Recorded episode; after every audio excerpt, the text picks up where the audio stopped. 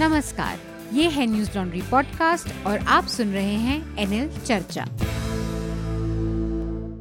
नमस्कार, मैं हूं अतुल चौरसिया।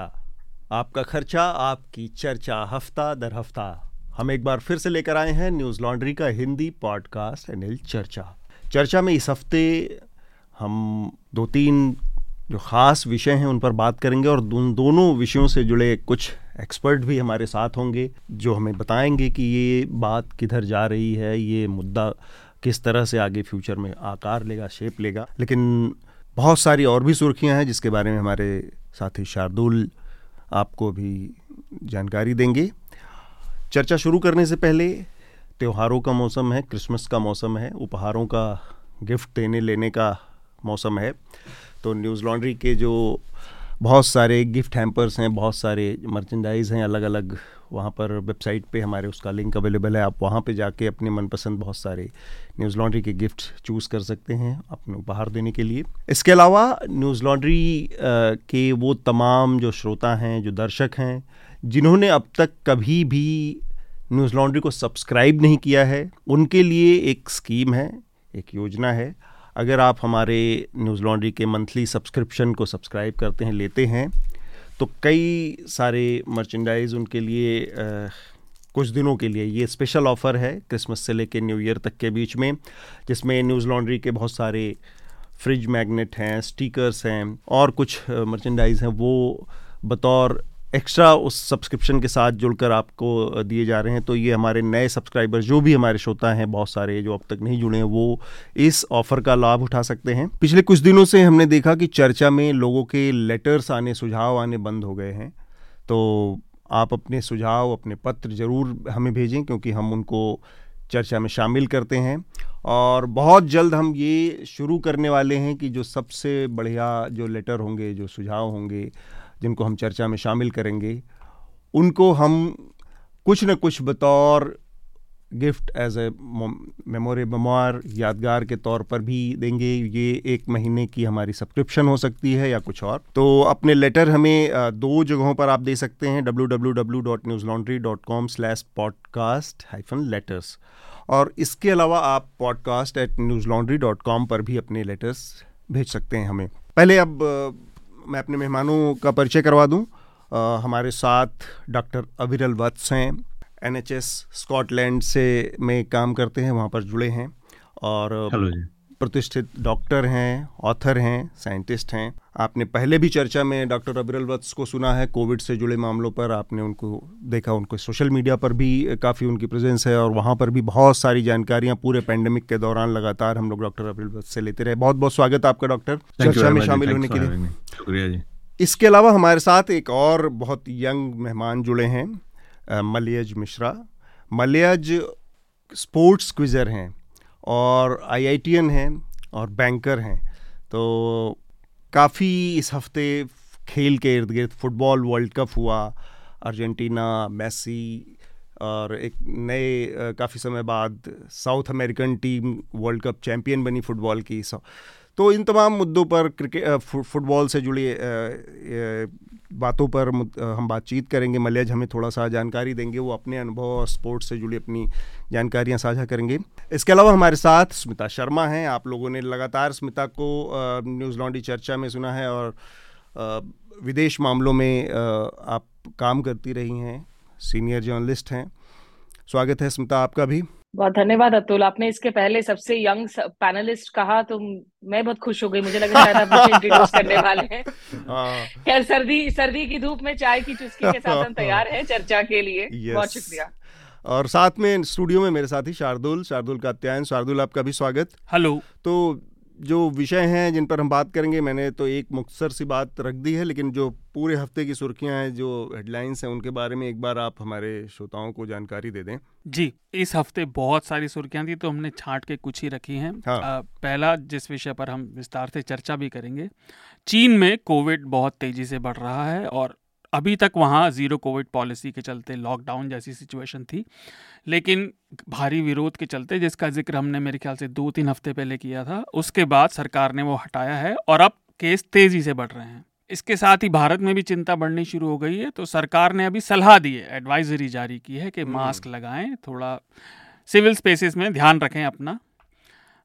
एक और चीज़, प्रधानमंत्री मोदी आज सुबह ही बैठक ले रहे हैं, उन्होंने पहले भी ली थी, खबरों में आया और लिया था उन्होंने, हाँ आज सुबह भी ली, हाँ। तो ये लगातार चल रही है। उन्होंने ऑफिशियल से कहा है कि टेस्टिंग बढ़ाई जाए और स्थिति पर खास नज़र रखी जाए। रशिया के राष्ट्रपति व्लादिमीर पुतिन ने एक स्टेटमेंट दिया, उन्होंने कहा कि रूस का गोल इस लड़ाई को करने का यूक्रेन से युद्ध करना नहीं था, वो कभी युद्ध नहीं चाहते थे, लेकिन कीव जो यूक्रेन की राजधानी वही नेगोशिएट नहीं कर रहा था। वो इससे सिग्नल देना चाह रहे हैं कि वो डिप्लोमेसी के लिए थोड़ा तैयार हैं अब, लेकिन शर्तें अभी उनके मनमर्जी के लायक नहीं बनी हैं। मेरे ख्याल से इस समय जो यूक्रेन के राष्ट्रपति हैं व्लादिमीर ज़ेलेंस्की, वो भी अमेरिका के दौरे पर, और वहाँ पर उन्होंने भी टेन पॉइंट फार्मूला पीस के लिए पेश किया है, जी कांग्रेस में किया था। एक स्मिता, मेरे ख्याल से इस पर थोड़ा सा बाद में बात करेंगे हम, जी। एक नेपाल से सुर्खी कम ही आती है, लेकिन ये मुझे विचित्र लगी। मशहूर सीरियल किलर चार्ल्स शोभराज को दस महीने पहले, उनकी सज़ा खत्म होने से दस महीने पहले स्वास्थ्य संबंधी कारणों से रिहा कर दिया गया है और अब वो मुक्त हैं फ्रांस जाने के लिए, उनके ऊपर कहीं कोई केस नहीं चल रहा है। मुझे ये बात विचित्र लगी, पर फिलहाल ये सुर्खी है। गृह मंत्री अमित शाह ने आ, कुछ दिन पहले लोकसभा में एक एनजीओज़ को लेकर स्टेटमेंट दिया। उन्होंने कहा कि जो भी एनजीओ देश की डेमोग्राफी बदलने की कोशिश कर रहे हैं उनको बख्शा नहीं जाएगा, उनके खिलाफ सख्त कार्रवाई की जाएगी। और इसमें उन्होंने एनजीओ देश की डेमोग्राफी बदल सकते हैं कोई, अब उसमें नाम नहीं आए, इस लेवल का यहाँ पर वो जिसको कहते हैं अलार्मिस्ट साउंड करती है सरकार, जी। तो मुझे अजीब बात ये लगी, उन्होंने अच्छे एनजीओज के नाम कई दिए जिनके जिक्र मैं यहाँ नहीं करूँगा, उनको बिना बात रेखांकित क्यों किया जाए, लेकिन इस तरह के एनजीओज के नाम जो उनकी नज़र में देश की डेमोग्राफी बदलना चाहते हैं उसके नाम नहीं दिए थे। उन्होंने कहा कि एफ सी आर ए का पालन सभी को करना होगा, नहीं तो सख्त कार्रवाई होगी। अगली सुर्खी जम्मू कश्मीर से है। जम्मू कश्मीर के एल जी मनोज सिन्हा ने कहा कि घर बैठे किसी को सैलरी नहीं मिलेगी। ये उन्होंने उन कश्मीरी पंडितों के लिए कहा जो जम्मू में को काफ़ी महीने से कश्मीर घाटी में जो काम कर रहे हैं और सरकारी नौकरियों में हैं लेकिन जा ले रहे हैं, और उन्होंने ये भी सुरक्षा कारणों से, जी जी, उनका ये कहना था कि उन्हें कश्मीर डिवीजन से जम्मू में ट्रांसफ़र किया जाए क्योंकि वहाँ पे किलिंग्स की घटना थी, हमने कई बार बात भी की, सबको मालूम भी है। तो राज्यपाल ने, उपराज्यपाल ने कहा कि इकतीस अगस्त तक तो हमने सैलरी दे दी लेकिन अब आगे नहीं दी जाएगी और हम ट्रांसफ़र भी नहीं कर सकेंगे। ये सिचुएशन बड़ी अजीब सी है क्योंकि वो लोग जा नहीं सकते और उन्हें सैलरी मिलेगी नहीं। ये सिचुएशन एक बड़ी सैड कमेंट्री है मेरे ख्याल से। स्मिता उस पर संक्षेप में एक ब्रीफ कमेंट दे सकती हैं कि जिस दावे के साथ तीन सौ सत्तर को हटाकर और सब कुछ नॉर्मल और सब कुछ कंट्रोल में किया कर किए जाने का दावा किया गया था, उसके बाद ये स्थिति है कि टारगेट किलिंग एक नया पैटर्न शुरू हो गया कश्मीर में कश्मीरी पंडितों का, और ये उस सरकार के अंडर में हो रहा है। हालांकि मीडिया के नज़रिए से देखें तो मीडिया पिक एंड चूज़ करता है, जो दरबारी मीडिया की स्थिति हो गई है तो वो स्थिति सामने आती नहीं पूरी तरह से। उस कश्मीर में हालात ऐसे हैं कि सरकार लोगों को काम पर नहीं भेज पा रही है, उसको धमकी देनी पड़ रही है कि सरकार आपकी सैलरी रोक ली जाएगी। ये वो तो ये किस तरह की नॉर्मलसी नॉर्मलसी का सपना जो दिखाया गया था तीन सौ सत्तर के बाद, वो किस तरफ बढ़ता जा रहा है? अगर थोड़ा सा आप कुछ इसमें जोड़ना चाहें स्मिता। अतुल, देखिए जिस नॉर्मलसी पर बाकी की मीडिया फोकस कर रही है वो है कि जो टूरिस्टों की संख्या है वो कितनी ज्यादा बढ़ गई है, ट्यूलिप गार्डन में कितना ट्यूलिप फूल खिल गए हैं, खिल गए हैं। देखिए वो हकीकत भी है, फुटफॉल आज की तारीख में टूरिस्ट की बहुत ज्यादा बढ़ी है, काफी ज्यादा बढ़ा है, लेकिन कश्मीर एक ऐसा ग्रे जोन वाला एरिया है, एक ऐसा कॉन्फ्लिक्ट एरिया है जहां पर आप हर चीज को जो है, you can not equate normalcy to peace, you can not equate tourism to peace.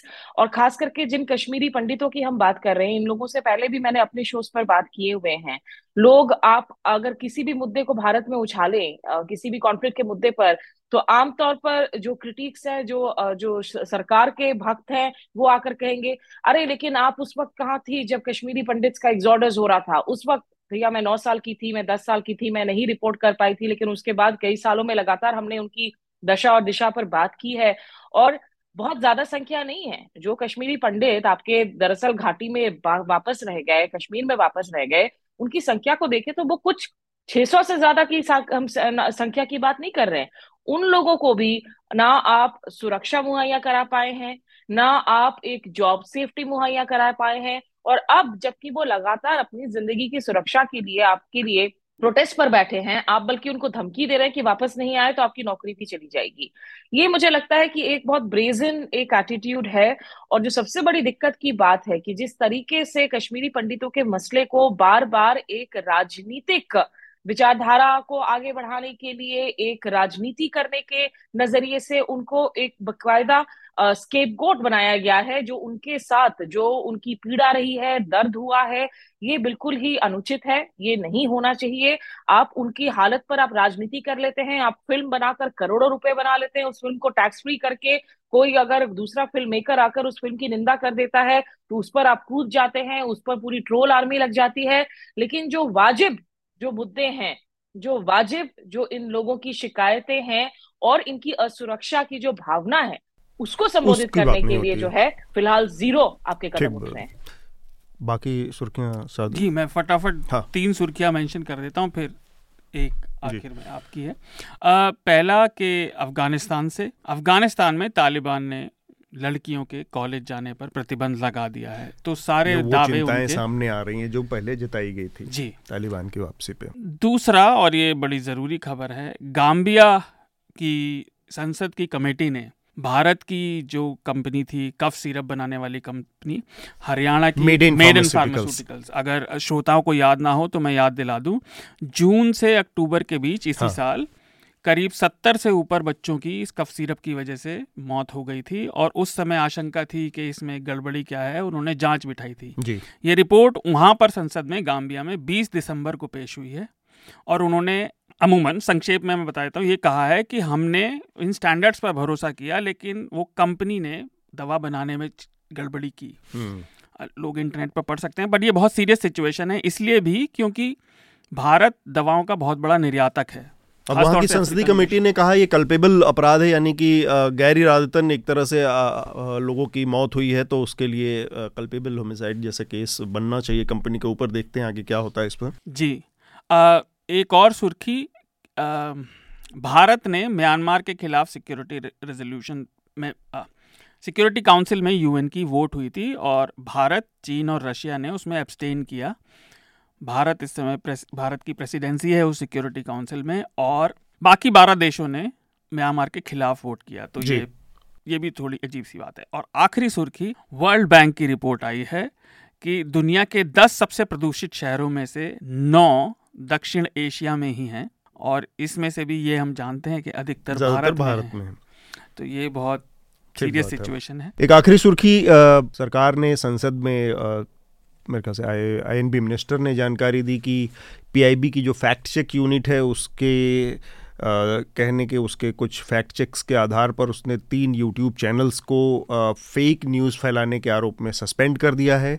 अब ये यूट्यूब चैनल पूरी तरह से बंद कर दिए गए हैं। इनका इसमें दावा किया गया था कि ये तीनों यूट्यूब चैनल प्रधानमंत्री, chief justice of India, election commission, supreme court के बारे में अफवाहें फैला रहे थे, फर्जी खबरें चला रहे थे, तो इस आरोप में और भी इशारा किया सूचना प्रसारण मंत्री ने कि आगे भी इस तरह की कार्रवाइयाँ की जाती रहेंगी ताकि फेक न्यूज़ से निपटने का काम जारी रहे। आ, लेकिन अब सबसे पहले हम चर्चा की शुरुआत करते हैं और चर्चा को खोलते हैं। आ, इस हफ्ते जो बड़ी सबसे खबर रही वो थी विश्व कप फुटबॉल का फाइनल मैच, और उस फाइनल मैच में अर्जेंटीना ने फ्रांस को हराया। और क्या मैच हुआ मलयज, क्या कहना चाहेंगे इस मैच के बारे में? मतलब सबसे बड़े स्टेज पे सबसे बड़ा मैच और उस आशा के अनुरूप कुछ भी एक तरफा नहीं था। मतलब एक एक चीज़ के लिए, एक एक मिनट के लिए लड़ाई हुई और अंत में जो नतीजा हुआ पेनल्टी शूटआउट में देखने को मिला, तो दोनों टीमों ने काफ़ी मेहनत की जी। जैसा मतलब इसके पहले पोर्ट्री किया जा रहा था फाइनल का कि ये फाइनल मेसी वर्सेस एम्बापे का होगा, ऐसा होगा, तो जनरली ऐसा हो, होता नहीं है। मतलब पूरी टीम एक पूरी टीम एक दूसरे से लड़ती है और खेलती है, पर इस फाइनल में बिल्कुल ऐसा हुआ कि पहले मेसी ने एक गोल मारा, फिर एम्बापे ने आके कमबैक किया दो मिनट में, फिर मेसी ने एक गोल मारा, फिर एम्बापे की हैट्रिक। तो मतलब ये डेफिनेटली एक मेसी वर्सेस एम्बापे फाइनल हो गया हाँ। और इतना बढ़िया मैच, मतलब अ, जब मैच स्टार्ट हुआ था तो मुझे पहले हाफ के बाद तो लगा था कि काफी वन साइडेड मैच जा रहा है, अर्जेंटीना काफी डोमिनेट कर रही थी, पर अ, फ्रांस एक ऐसी टीम ही है कि मतलब उनके पास ऐसे प्लेयर्स हैं कि जो कभी भी मिनटों में अ, मैच का रुख बदल सकते हैं बदल सकते हैं। वो- और ठीक वैसा ही हुआ, और ऐसा फ्रांस ने पहले भी टूर्नामेंट में किया है। इंग्लैंड वाला मैच भी अगर आप देखें क्वार्टर फाइनल का भी, तो उसमें इंग्लैंड पूरी तरीके से डोमिनेट कर रही थी, जी फ्रांस ने दो अच्छे चांसेस बनाए और दो फिनिश किए और मैच टू वन से जीत लिए। हम्म हम्म और फिर फाइनल में भी ऐसा ही हुआ, दो उनकी चांसेस, एक अस्सी मिनट तक मैच में फ्रांस के शायद एक या दो शॉट्स थे केवल, हाँ एक शॉट था केवल, बिल्कुल पर अस्सीवें मिनट में एक पेनल्टी मिलती है, उसके अगले मिनट में एम्बापे ने का एक बहुत बेह- बेहतरीन वॉली एक जो उन्होंने मारी, हाँ शायद अभी इस टाइम पे बहुत कम प्लेयर्स होंगे जो ऐसा मार सकते हैं, ऐसा शॉट खेल सकते हैं। तो वहां से कमबैक हुआ, फिर उसके बाद फिर वही कहानी, फिर अर्जेंटीना थोड़ा थोड़ा डोमिनेट करने लगी, फिर अर्जेंटीना ने जैसे ही गोल किया फिर एम्बापे की एक पेनल्टी आती है और वो गोल हो जाता है। बराबर हो जाता है। तो इतना रोमांचक मैच ऐसे स्टेज पे होना बहुत मुश्किल है, क्योंकि जनरली जो बड़े टूर्न- बड़े मैचेस होते हैं वो थोड़े एंटी क्लाइमेक्टिक हो जाते हैं, हाँ क्योंकि सारी टीमें केजी फुटबॉल खेलती हैं, खुद को मतलब सेव करने के लिए अ, इतने बड़े स्टेज पे ऐसे कोई छोटी मोटी गलतियां नहीं करना चाहती हैं, तो एक बहुत एस्थेटिक मैच नहीं होता है। पर लेकिन ये मैच ऐसा, मैं मैं जब से फुटबॉल देख रहा हूँ मुझे लगता है कि ये अभी तक का शायद ये ग्रेटेस्ट, और जितना मैंने पढ़ा भी है इसके पहले, अभी तक का शायद ग्रेटेस्ट फुटबॉल मैच होगा गिवन इट्स ओकेजन। या और फुटबॉल वर्ल्ड कप के जैसे लिहाज से तो, और इतने गोल भी कभी नहीं हुए, बारह गोल हाँ टोटल हुए इसमें। फाइनल, हाँ फाइनल में अभी तक अ, इसके पहले श- पांच गोल का, का, काफी बार हुए हैं। मतलब थ्री टू की स्कोर लाइन रही है, फोर वन की स्कोर लाइन रही है, पर ऐसा थ्री थ्री छह गोल तो इसके पहले कभी नहीं हुए थे, हम्म, जो और पहली बार हुआ पेनल्टी को है। जोड़ लें तो बारह गोल हो गए टोटल। हाँ हाँ पेनल्टी को जोड़ लेते हो बारह। जी तो बिल्कुल। अ, एक चीज़ मुझे अ, समझना, फ- अर्जेंटीना के लिहाज से ये बहुत ही गोल्डन रन जैसा अ, पूरा टूर्नामेंट रहा। अगर देखा जाए तो गोल्डन गोल्डन बॉल अ, अर्जेंटीना को हाँ मिला, हाँ गोल्डन मेसी को, ग्लव्स मिला उनको, हाँ बेस्ट यंगेस्ट प्लेयर का अवार्ड उनको मिला, और वर्ल्ड हम्म कप तो मिला ही मिला।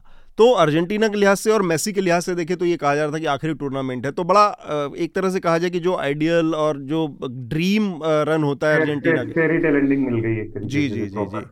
तो अर्जेंटीना के लिहाज से मुझे अगर थोड़ा सा समझाएं मलय, अ, एक तो ये कि भारत में आप चूंकि क्विज का देखते हैं, क्रिकेट के नज़रिए से अगर क्रिकेट डोमिनेट करता है पूरे स्पोर्ट वर्ल्ड कल्चर में इंडिया के, वहाँ पर आप क्या पाते हैं जैसे जब ये फुटबॉल चल रहा था या बीता है, तो क्या लोगों के अंदर कुछ ऐसा चेंज देखने को मिलता है कि अब लोग अ, फुटबॉल की तरफ जा रहे हैं, या फुटबॉल कहीं ना कहीं डोमिनेट करने की स्थिति में आ रहा है? मतलब एकदम से ओवरपावर तो नहीं कर सकता क्रिकेट को, लेकिन फिर भी एक सेकेंड या दूसरे ऐसे बड़े पॉपुलर खेल के तौर पर जो कि क्रिकेट के जैसा ही कुछ स्थान रखता हो आगे नि- आने वाले समय में। अ, जी बिल्कुल। अ, जैसे वर्ल्ड वर्ल्ड कप के टाइम तो ऐसे मैंने पहले भी देखा है कि वर्ल्ड कप के टाइम वैसे कैजुअल ऑडियंस भी काफी वर्ल्ड कप फॉलो करती है, जी जी फिर अब इसके बाद शायद फिर थोड़ा कम हो जाएगा जब क्लब फुटबॉल वगैरह आएगा, तो जो कैजुअल फैंस हैं वो उतना नहीं देखते हैं फुटबॉल मेरे साथ। लेकिन हाँ अभी जैसा अ, कोई भी चीज पॉपुलर कब होती है, जैसे इंडिया में क्रिकेट की जो ग्रोथ हुई वो शायद एट्टी थ्री के वर्ल्ड कप विन के बाद से स्टार्ट हुई थी, हम्म हम्म ठीक है, और वो एक बहुत अच्छा मैच था, वो एक बहुत बड़ा अपसेट था वेस्ट इंडीज की उस टीम को हराना, जबकि तो आप वन एटी थ्री के अराउंड ऑल आउट हो गए थे जी वैसा। जी तो अगर आप ये वाला वर्ल्ड कप देखें तो ये वर्ल्ड कप शायद- अभी तक का शायद सबसे अच्छा वर्ल्ड कप रहा है इन टर्म्स ऑफ अपसेट्स, या हाँ जितने छो, छोटी टीमों ने जितना अपने आप पंचिंग अबव द वेट जिसको बोलते हैं वैसा किया, परफॉर्मेंस दी। जी जी और अ, इंडिया के लिहाज से एक ये भी अच्छा था क्योंकि कतर में हो रहा था तो टाइमिंग्स बहुत मैच करनी थी, मतलब जैसे कि शाम को साढ़े तीन बजे हाँ साढ़े छह बजे ऐसे मैचेस होते थे, साढ़े ऑड नौ आवर बजे में नहीं थे ज़्यादा। हाँ हाँ, तो काफी लोगों ने फॉलो करना स्टार्ट किया, तो और इतना बह- बेहतरीन वर्ल्ड कप हुआ तो शायद लोगों में और इंटरेस्ट जगा होगा इसके। तो अब ये तो आगे देखने वाली बात होगी कि इंडिया में कैसे लोग इसको अपनाते हैं, हम्म पर कुछ हब्स तो है इंडिया में फुटबॉल के, जैसे बंगाल में है, बंगाल में काफी फुटबॉल फॉलो होता है अभी भी। अभी भी कोलकाता वगैरह के आप स्ट्रीट्स पे चले जाइए तो वहाँ अर्जेंटीना और ब्राजील के झंडे आपको ऐसे मिलेंगे जैसे कि आप उनके कंट्री में ही हो। फिर गोवा में है, केरला में है, हम्म और अब कुछ मेट्रो सिटीज में भी काफी पॉपुलर हो रहा है क्योंकि टेलीकास्ट वगैरह और भी बाकी लीग्स वगैरह होती हैं काफी, तो यंगस्टर्स में तो पॉपुलर हो रहा है। लेकिन पर मोस्टली जो ये पॉपुलैरिटी है वो एक यूरोपियन फुटबॉल के लिए ही पॉपुलैरिटी ज्यादा है। इंडियन फुटबॉल की मुझे लगता है अभी भी उतनी पॉपुलैरिटी नहीं है, जो आई एस एल होता है या जो आई लीग होती है जिसमें हम्म इंडियन क्लब्स खेलते हैं, उसकी पॉपुलैरिटी का मुझे नहीं लगता है कि उतनी पॉपुलैरिटी बढ़ी है। जी आई एस एल वगैरह से तो ठीक है, थोड़ा टेलीकास्ट वगैरह होता है, पर अ, मैं इसको अपने आप खुद को भी दोषी मानता हूँ कि मैं खुद आई एस एल को उतना फॉलो नहीं करता हूँ जितना मैं यूरोपियन फुटबॉल को फॉलो करता हूँ। तो अ, उसके लिए इंडिया में उसको स्पोर्ट को पॉपुलराइज करने के लिए कल्चर का डेवलप होना जरूरी है कि मतलब आप हर शहर में एक अच्छे स्काउटिंग हो और स्पोर्ट्स सेंटर्स भी नहीं है, स्पोर्ट्स सेंटर भी हर जगह अवेलेबल नहीं है, इतनी फैसिलिटीज। हाँ भाई भाई जैसे अब मैं उत्तर प्रदेश से आता हूँ तो उत्तर प्रदेश में या किसी भी शहर में, हर शहर में कोई एक कुछ क्लब्स होने चाहिए जहाँ पे मतलब वहाँ के स्काउट्स हों और ऐसे टैलेंट को प्रमोट करें और बहुत एक यंग एज से स्टार्ट करें, क्योंकि हमारे यंग एज से स्टार्ट नहीं करते हैं। इसका भी एक बहुत आ, मुझे जो लगता है कि उस, उसका नुकसान इंडिया को झेलना पड़ता है, क्योंकि आप किसी भी फुटबॉलर यूरोप वगैरह में देखिए, कहीं पे भी साउथ अमेरिका में देखिए, हाँ। वहाँ छह छह पाँच छह की उम्र से आ, लोग एकेडमी में जाने लगते हैं और वहां से फिर उसमें क्या होता है कि आ, जो मसल रिफ्लेक्सेस वगैरह बनते हैं, आप कोई भी मैच देखेंगे तो जैसे कोई प्लेयर किसी को पास किया तो वो बिना देखे लोग ऐसे पास कर देते हैं, क्योंकि उन्हें पता होता है कि उनकी टीम कैसे खेलती है और उनके रिफ्लेक्स में आ जाता है वो। पर भाई अगर मैं इंडिया का मैच देखता हूँ तो मुझे जो सबसे कमी ये लगती है कि आपके पास कोई बॉल आई तो पहले जो प्लेयर होगा वो बॉल अपने पास रोकेगा, फिर वो खोजेगा, सर उठा के देखेगा कौन कहाँ पे है, तो इससे लगता है कि बॉल काफी गेम स्लो हो रहा है और ऐसा लगता है कि बहुत भारी बॉल से खेल रहे हैं। मुझे ऐसा पर नहीं लगता है कि भाई एकदम स्लो मैच चल रहा है और ये वो करना बहुत डिफिकल्ट होता है। अविरल, स्मिता, अगर आप लोगों को भी कुछ लगता है, कोई कुछ आपके दिमाग में कोई सवाल या इससे रिलेटेड पैदा होते तो आप भी पूछ सकते हैं। नहीं, मैं एक चीज ऐड करना चाह रहा था, कल्चर की आप बात कर रहे थे जी। तो आपको मैं मैं यूके में हूँ तो कल्चर तो यहाँ पे, तो स्कॉटलैंड में हूँ, बड़ी छोटी कंट्री है, फैसिलिटीज भी हैं और क्लब्स भी हैं, सब कुछ है, लेकिन आपको इंडियन बच्चे फुटबॉल खेलते नहीं मिलेंगे ज़्यादा। हाँ। बहुत कुछ और कर लेंगे वो, क्रिकेट बहुत खेल लेंगे इंग्लैंड में, लेकिन फुटबॉल बहुत कम खेल लेते। इसीलिए आप जो यहाँ की जो नेशनल टीम्स हैं उसमें आपको इंडियन जो बैकग्राउंड वाले बच्चे हैं, इंडियन का साउथ ईस्ट एशियन बैकग्राउंड वाले बच्चे ज़्यादा नहीं दिखते हैं। तो आई डोंट नो कि ये यहाँ पे फैसिलिटीज़ की कमी नहीं है, यहाँ पे उनके सारे पीयर्स जो सारे होते हैं वो सब खेल रहे होते हैं। तो आई थिंक पता नहीं इसका कारण क्या है, लेकिन ये ये रियलिटी है, रग्बी और फुटबॉल में बहुत कम देखने को मिलते हैं। हाँ स्मिता, कुछ बातें मैं जोड़ना चाहूंगी। अतुल, एक तो यू नो आप, क्योंकि मैं बंगाल में पली बड़ी हूँ, हाँ। वहाँ पर बंगाल में तो हमेशा से फुटबॉल को लेकर बहुत जोश और खरोश रहा करता था, खास करके मोहन बागान और ईस्ट बंगाल की टीमों की अगर फाइनल्स हो, आपकी फेवरेट टीम जीत जाए तो लोग एक दूसरे को चिंगड़ी मछली का जो है ट्रीट देते थे, गोलदा चिंगड़ी और रसगोल्ला का ट्रीट। कल्चर, जो स्पोर्टिंग आइकन की बात होती है ना, स्पोर्टिंग आइकन से भी बहुत जुड़े हुए होते हैं। अब मैं अगर अपनी बात करूं, मैं क्रिकेट uh, मैंने एक एक्चुअली लंबा दौर हो गया जब मैंने देखना बंद कर दिया है। आज की तारीख में अगर आप मुझसे आईपीएल टीमों के कप्तानों के नाम पूछेंगे तो शायद मैं आपको ना बता सकूं, right. लेकिन उसके कंपैरिजन में फुटबॉल में ज्यादा फॉलो करती रही हूं, क्योंकि मुझे मेसी से बहुत जुड़ाव महसूस होता है। अलग अलग लेवल्स पर जिस तरीके से उनको फ्री कहा जाता था, उनकी तमाम फिजिकल डिफिकल्टीज के बावजूद जिस तरह से शाइन कर रहे हो। और मेसी को मैंने आज से नहीं, लगभग दो हज़ार पाँच छह से आप मानिए, जब से रियल मैड्रिड बार्सिलोना के मैचेस होने लगे थे, आप उनके दो हज़ार सात के उस सोलो गोल को याद कीजिए गेटाफ के खिलाफ, और उसकी कमेंट्री अगर आप जाके यूट्यूब पे देखेंगे, बार बार सुनेंगे, उसमें जो पुआल है, जो स्पेनिश कमेंटेटर है, उनकी तो गजब कमेंट्री है।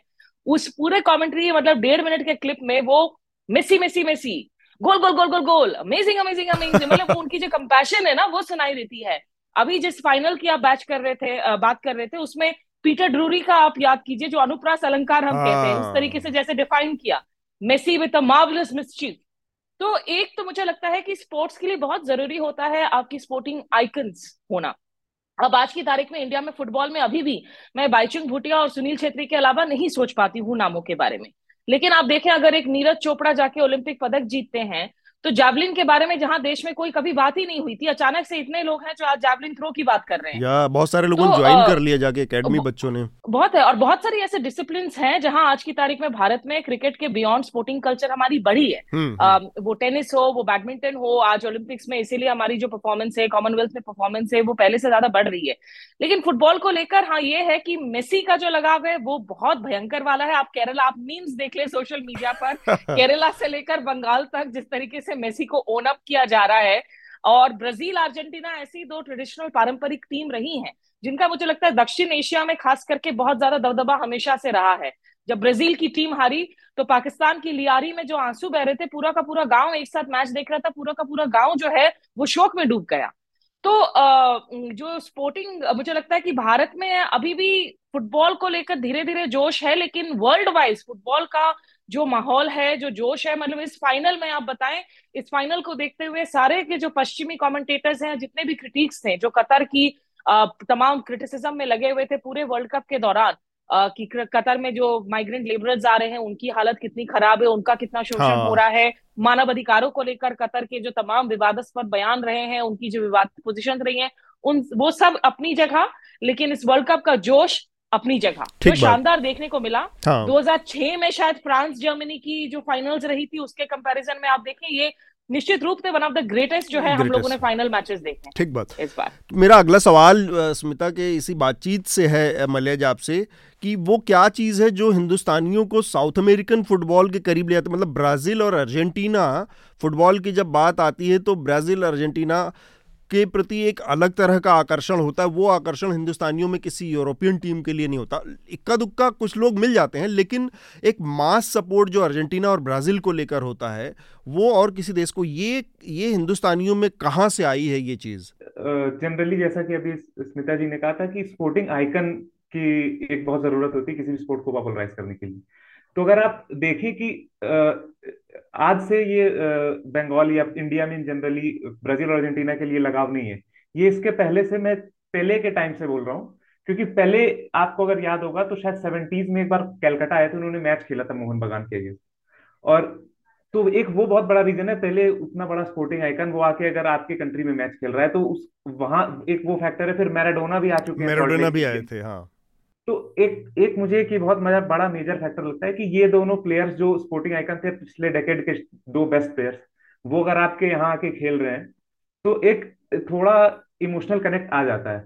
और एक एक मेरा एक ये भी रीजनिंग ये भी है कि जो साउथ अमेरिकन फुटबॉल है ना, वो एक बहुत इमोशनल, इमोशन ड्रिवन फुटबॉल है. आप वहाँ के फैंस को देखेंगे तो वो बहुत इमोशनली कनेक्टेड रहते हैं अपने फैंस से, और जो यूरोपियन कंट्रीज हैं वो थोड़ा लॉजिकल, मतलब वो उस तरह से इमोशन इमोशन अपना शो नहीं करते. बिल्कुल बेशक वो करते हैं वैसा, पर ब्राजील और अर्जेंटीना के जो, इनफैक्ट ब्राजील अर्जेंटीना उरुग्वे जैसी छोटी कंट्री या वेनेजुएला जो कभी वर्ल्ड कप में नहीं खेली, पर उनके भी फैंस वगैरह को अगर आप देखें तो वो बहुत ज्यादा ही इमोशनली ड्रिवन होते हैं. और इंडिया भी मुझे लगता है कि इमोशनली ड्रिवन कंट्री है, जिस तरह से यहाँ पे गॉड वर्शिप होती है, मतलब सचिन को भगवान मान लिया गया है. और वैसे अर्जेंटीना में भी इग्लेसिया मैराडोनिया मैराडोनिया करके एक चर्च चर्च है, तो वहाँ पे उनको उनकी पूजा होती है.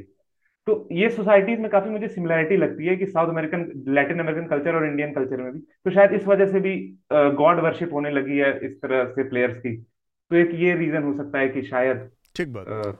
शार्दुल कुछ जोड़ना चाह रहे हैं? मैं तो बस ये कहना चाहता था कि श्रोताओं को भी पता है और आपको भी पता है, मेरा खेलों से दूर दूर का नाता नहीं, लेकिन आपकी आवाज का उत्साह देख के मैं उत्साहित महसूस कर रहा हूँ. दूसरी बात ये कि शायद अगर गैस वर्क ही करना है तो गैस वर्क में मुझे लगता है साउथ अमेरिकन कंट्रीज से हमें एफिनिटी ज़्यादा इसलिए महसूस होती है क्योंकि वो भी इक्वेटर के हमारी तरह पास ही रहते हैं.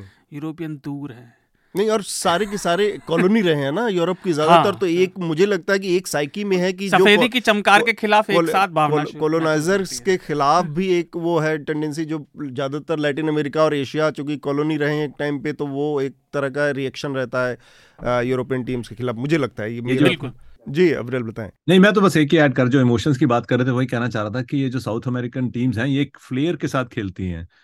आप जो जो प्लेयर्स हैं उनकी जो एंजॉयमेंट लेवल है गेम को खेलते हुए वो बिल्कुल जाहिर होती है पिच पे, जो कि यूरोपियन फुटबॉल में इतनी नहीं दिखती है. यूरोपियन टेक्निकली बहुत साउंड होते हैं, नई नई चीजें उभरती हैं, लेकिन वो फ्लेयर, वो जो दिल को छूने वाली बात है, वो वो, वो एक वो आ, कलाकारी है, वो बहुत कम देखने को मिलती है. वो मुझे क्रिकेट में भी कम ही देखने को मिलती है. तो इसीलिए मुझे लग रहा है कि मेरी तो अटैचमेंट शायद इसीलिए है साउथ अमेरिकन फुटबॉल के साथ.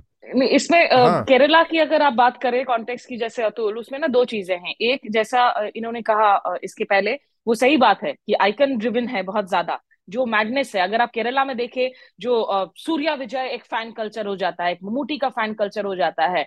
Maradona Pele to have been very single handedly a big reason कि इनकी पॉपुलैरिटी इतनी बड़ी है.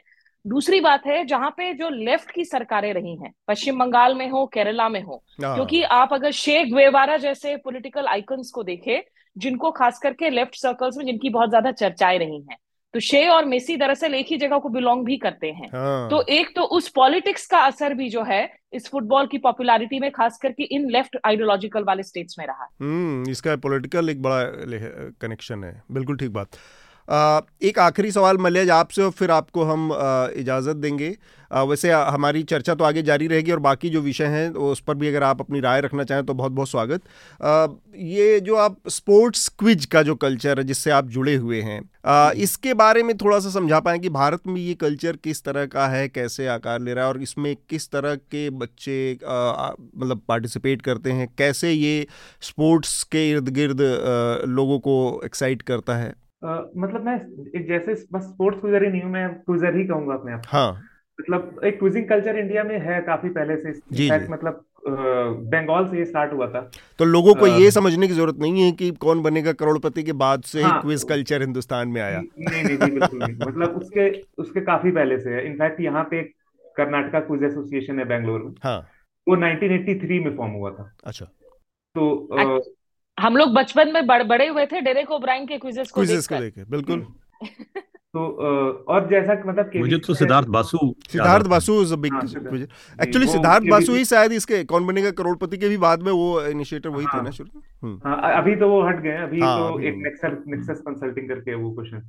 तो मैं ये कह रहा था कि जैसा इंडिया में जैसा परसेप्शन ये है कि जैसा केबीसी की क्विजेस होती हैं वैसा ही उसी को क्विज बोलते हैं, बल्कि वो बिल्कुल वैसे डिफरेंट है। तो मुझे भी ये नहीं पता था पहले। मैं कॉलेज में जब स्कूल में मैंने ऐसे छोटी मोटी क्विजेस की थी, पर मैं कॉलेज में गया तो फिर मुझे कॉलेज क्विजिंग और ओपन क्विजिंग कल्चर के बारे में पता चला, जो कि बहुत बहुत एक आ, आ, उतना पॉपुलर नहीं है सैडली इंडिया में क्विजिंग जी।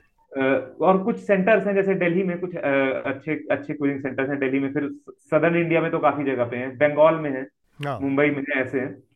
तो इसका आप आपका मैं सवाल भूल गया एग्जैक्टली क्या था। मतलब ये किस तरह से काम करता है, क्या लोगों को अट्रैक्ट करता है, इसमें यंगस्टर इसमें जुड़ते हैं, ये किसी तरह का एक इंस्टीट्यूशनल स्ट्रक्चर है या फिर बहुत एडहॉक बेस पे चलता है। हाँ, तो थोड़ा तो इनफॉर्मल ही है ये, मतलब ऐसा एकदम इंस्टीट्यूशनलाइज नहीं है कि हाँ। मतलब ऐसे ऐसे कोई स्पेसिफिकली कोई एक इंस्टीट्यूशन है ये है जी। पर जी हाँ, इसमें अट्रैक्ट किन किन लोगों को करता है अब जैसे डिपेंड करता है लोगों के इंटरेस्ट पे।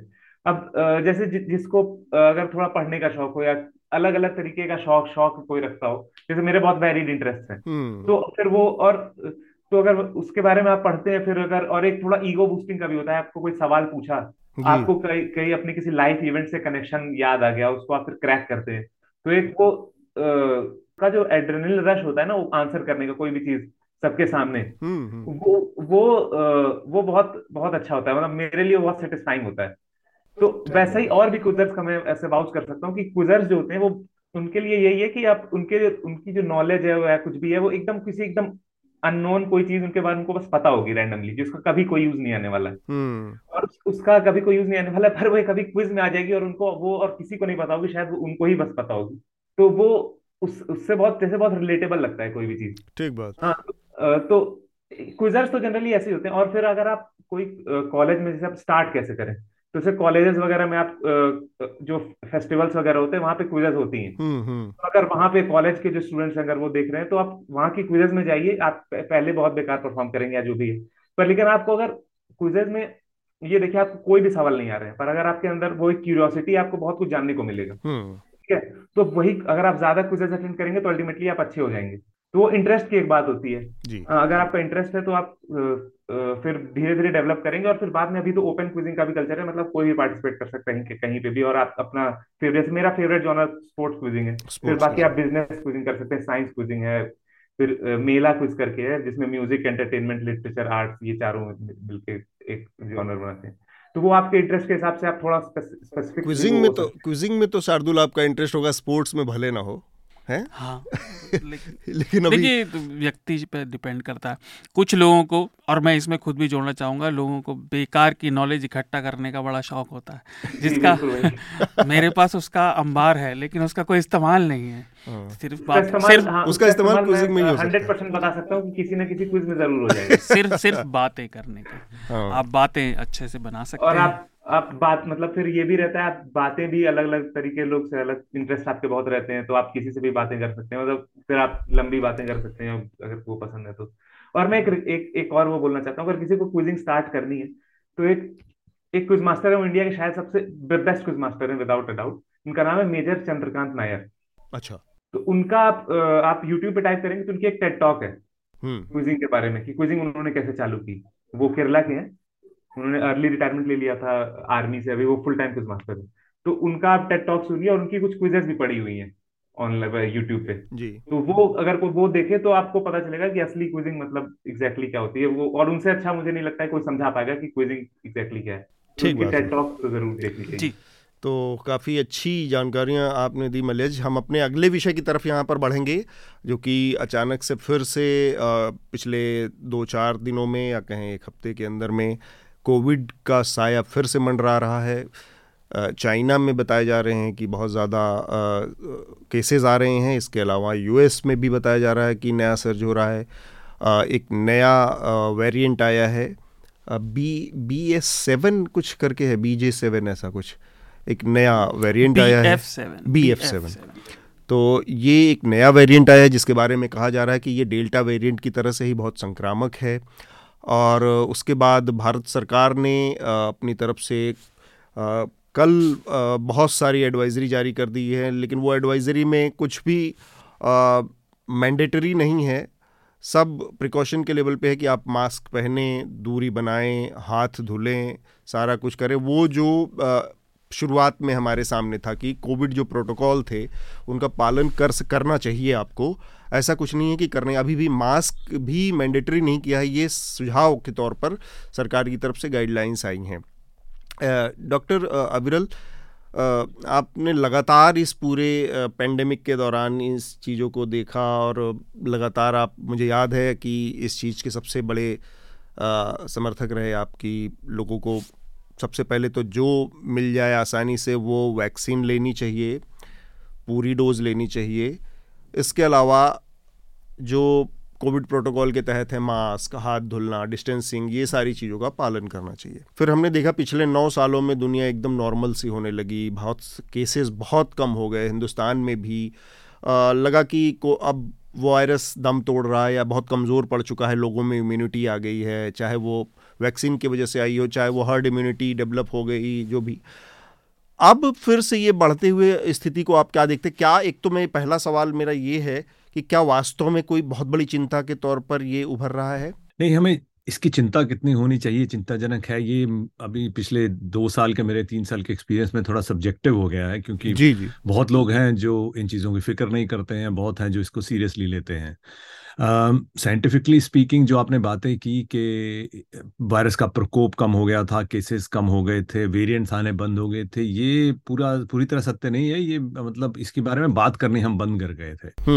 वेरिएंट्स तो इतने थे कि ओमिक्रॉन, अगर आपको याद हो, तकरीबन इसी इसी समय पिछले साल आया था, और तब से लेकर अब तक ये बीए बीएफ सेवन की जो हम बात कर रहे हैं, ये उसी का सब वेरिएंट है। अच्छा, तो उसी में आगे इतनी डिवीजन, सब डिवीजन, म्यूटेशंस हो गई थी कि अब ये जो है ओमिक्रॉन के ही सब पार्ट्स आगे चल रहे हैं।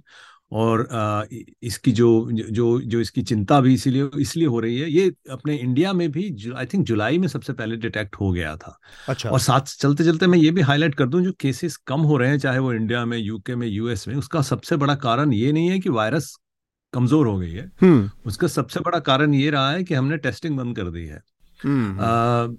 इन यूके में भी मैंडेटरी टेस्टिंग बंद हो गई थी, इवन मास्क मैंडेट बहुत देर पहले बंद हो गए थे सरकारों ने, इंडिया में भी बंद है। तो इंडिया में जब सिम्टम्स भी आते हैं, मैं था रिसेंटली इंडिया में था, तब सिम्टम्स आते थे तो किट्स ही अवेलेबल नहीं है। मैं गया केमिस्ट के पास, गया, मुझे चाहिए थी किट्स, कहते वो बैन हो गई थी और उसके बाद आई नहीं है। उनके पास दो तीन पड़ी थी, वो दी नहीं गई, मुझे मुझे दी भी नहीं उन्होंने, कहते नहीं हम नहीं दे सकते ये।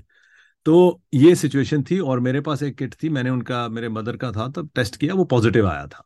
अच्छा। तो मैं ये कहना चाह रहा हूँ कि सिम्टम्स के चलते टेस्ट नहीं हो रहे, तो वायरस हमारे आजू बाजू घूम ही रही है। चाइना में जो केस हुआ है, चाइना हाँ। में क्योंकि उन्होंने स्ट्रिक्ट जीरो कोविड पॉलिसी चलाई थी चलाई थी हाँ। और जिसके चलते थोड़ा भी साइन कुछ आता था वायरस का, उसको दबाने की कोशिश करते थे। अब क्योंकि लोगों ने इतना प्रोटेस्ट किया, आई थिंक, मुझे पता नहीं इसके पीछे कारण क्या था, लेकिन लगा यही कि लोगों के इतने प्रोटेस्ट के चलते उन्होंने इसको हटा दिया थोड़ा। हाँ, तो इसको वी शुड बी हाँ we should be very careful for what we ask for, तो उन्होंने उठा दिया। तो अब वायरस जो है वो फैल रही है, और क्योंकि पहला कोई एक्सपोजर बिल्कुल भी नहीं है, तो आ, वहाँ पे वैक्सीनेशन की बूस्टर्स वगैरह का भी अपटेक कम है। वैक्सीनेशन हुई है लेकिन बूस्टर्स कम है। वो थोड़ी टेक्निकलिटीज में चले जाते हैं हम कि आपकी लास्ट डोज कब हुई थी। अगर चार महीने हो चुके हैं तब आपके रिस्क बढ़ने शुरू हो जाते हैं। तो ये कारणों से चाइना में इतने केसेस बढ़ रहे हैं। तो वेरिएंट नेम नहीं है, मेरी चिंता वहाँ पे इतनी है। ऐसा भी है कि चाइना में जीरो को कोविड पॉलिसी जो पॉलिसी थी उसके चक्कर में बहुत इतना रिस्ट्रिक्शन उन्होंने डाल दिया लोगों के, चाहे वो लॉकडाउन की स्थितियाँ रही हों, है ना, कंटेनमेंट जोन बनाने हों, ये सब। तो इसकी वजह से क्या ऐसा रहा कि चाइना में आ, फिर मैं मेरा सवाल बहुत बचकाना टाइप लग सकता है, फिर भी मैं उसका जवाब क्यूरियोसिटी के नाते जानना चाहता हूँ कि उसकी वजह से एक लोगों के अंदर इम्यूनिटी जो नेचुरल इम्यूनिटी जो डेवलप हो सकती थी वायरस के प्रति, वो प्रोसेस ब्रेक हुई और इसलिए जैसे ही फिर से थोड़ा सा छूट मिली लोग बाहर आए और वो स्प्रेड तेज़ी से बढ़ा, क्योंकि नेचुरल प्रोसेस एक तरह से ब्रेक कर दिया था गवर्नमेंट ने बहुत जीरो पॉलिसी के तहत। हम्म नहीं, देखिए सभी वायरसेस की हमें नेचुरल इम्यूनिटी नहीं लेनी है, पहला तो मैं ज़रूर कहना चाहूँगा, क्योंकि ये वाली ये भी जो वायरस है ये नेचुरल इम्यूनिटी से हमें बहुत ज़्यादा बचाव नहीं करती है। इसके रिस्क, इसके जो आफ्टर इफेक्ट्स हैं वो अब जैसे जैसे रिसर्च आ रही है वो चेंज होते जा रहे हैं। अगर पहले लोग दस दिन में मर रहे थे तो अब आप महीने में, दो महीने में, छः महीने में भी मर सकते हैं। इससे डिफरेंट कारण हो जाते हैं। रेस्पिरेटरी फेलियर, जो लंग्स का फेलियर पहले होता था, उसकी बजाय अब cardiac failure, stroke, heart attacks ये हो रहे हैं। तो Uh, ये अभी भी मेरा तो अभी भी यही मानना है कि जितना हम बच सकते हैं हमें इम्यूनिटी अपनी बढ़ाने के लिए वायरस को एक्सपोज नहीं करना चाहिए। हमने अगर हम ध्यान से सोचे, हम कभी एच आई वी वायरस के बारे में ऐसा नहीं सोचते कि इससे इम्यूनिटी बनानी है तो चलो एक्सपोज हो जाते हैं। तो ये भी वही है, ये इसके अगर आप इम्पैक्ट देखेंगे तो एच आई वी वायरस के सिमिलर हो रहे हैं इसके, क्योंकि अभी रिसर्च आ रही है सामने। तो आ, हाँ, ये कारण जरूर है कि एक्सपोजर बिल्कुल भी नहीं था चाइना में और अभी उन्होंने एकदम से हटा दिया। और ये जो नया वेरिएंट है ओमिक्रॉन, ये डेल्टा तो इसके सामने कुछ भी नहीं है। और अगर वुहान की बात करें वेरिएंट की, वो तो मतलब बिल्कुल फिसड्डी है इन सब के सामने। ये जो बी बीएफ सेवन है ये आपकी वैक्सीन की इम्यूनिटी, आपकी नेचुरल इम्यूनिटी सबको चकमा दे रहा है और बहुत टाइटली सेल्स के साथ चिपकता है। और इसकी जो फैलने की क्षमता है, आर नॉट फैक्टर जो है वो पंद्रह से लेकर अठारह तक है। और जो हमने डेल्टा का देखा था वो ऑन एन एवरेज पांच था। तो उसका मतलब है कि एक इंसान से आगे ट्रांसमिट करने की जो कैपेसिटी है वो ऑलरेडी चार गुना है। तो, तो इसके ऐसे काफी वो हैं पैरामीटर्स जो चिंताजनक हैं वेरिएंट के। लेकिन इंडिया को या बाकी दुनिया को ये चिंता नहीं है कि ये वेरिएंट ऐसा है, चिंता ये है कि ये जब मिलियंस ऑफ लोगों में इतनी तेजी से चाइना में फैल रहा है तो उसके बाद नए वेरिएंट तो आने लाजमी हैं। वो वो कैसे आएंगे वो चिंता की जनक है, चिंताजनक बात है। और साथ में ये कि हमारी जो वैक्सीन की लास्ट डोज थी या बूस्टर्स थे उनको बहुत समय हो गया। हाँ। इंडिया में एमआरएनए वैक्सीन है ही नहीं, जो कि सिर्फ एक वही वैक्सीन है जो नए वेरिएंट्स के अगेंस्ट काम करती है। मास्क कोई पहन नहीं रहा है, जो मास्क पहन भी रहे हैं मैं पार्लियामेंट में भी देख रहा था, प्रधानमंत्री जी ने भी पहना, वो वही सर्जिकल मास्क है, वो वो भी ढंग से नहीं पहना था। उस पर तो मैं आऊँगा डॉक्टर अभिरल, क्योंकि वो उस पर हमें बहुत डिटेल में बात करनी है कि वो पोस्चरिंग और वो उसका जो पहलू है उस पर तो हमें बात करनी है। शार्दुल के पास कुछ चीज़ें हैं, पर लगे हाथ मुझे एक चीज़ और बता दीजिए। आपने अभी जिक्र किया कि एमआरएनए बेस्ड वैक्सीन अभी तक नहीं है।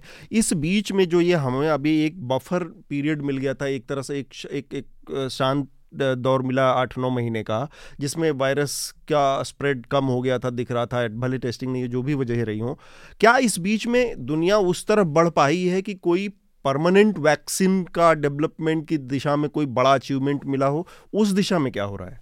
जी नहीं, देखिए परमानेंट वैक्सीन तो इसकी है नहीं और शायद आएगी भी नहीं।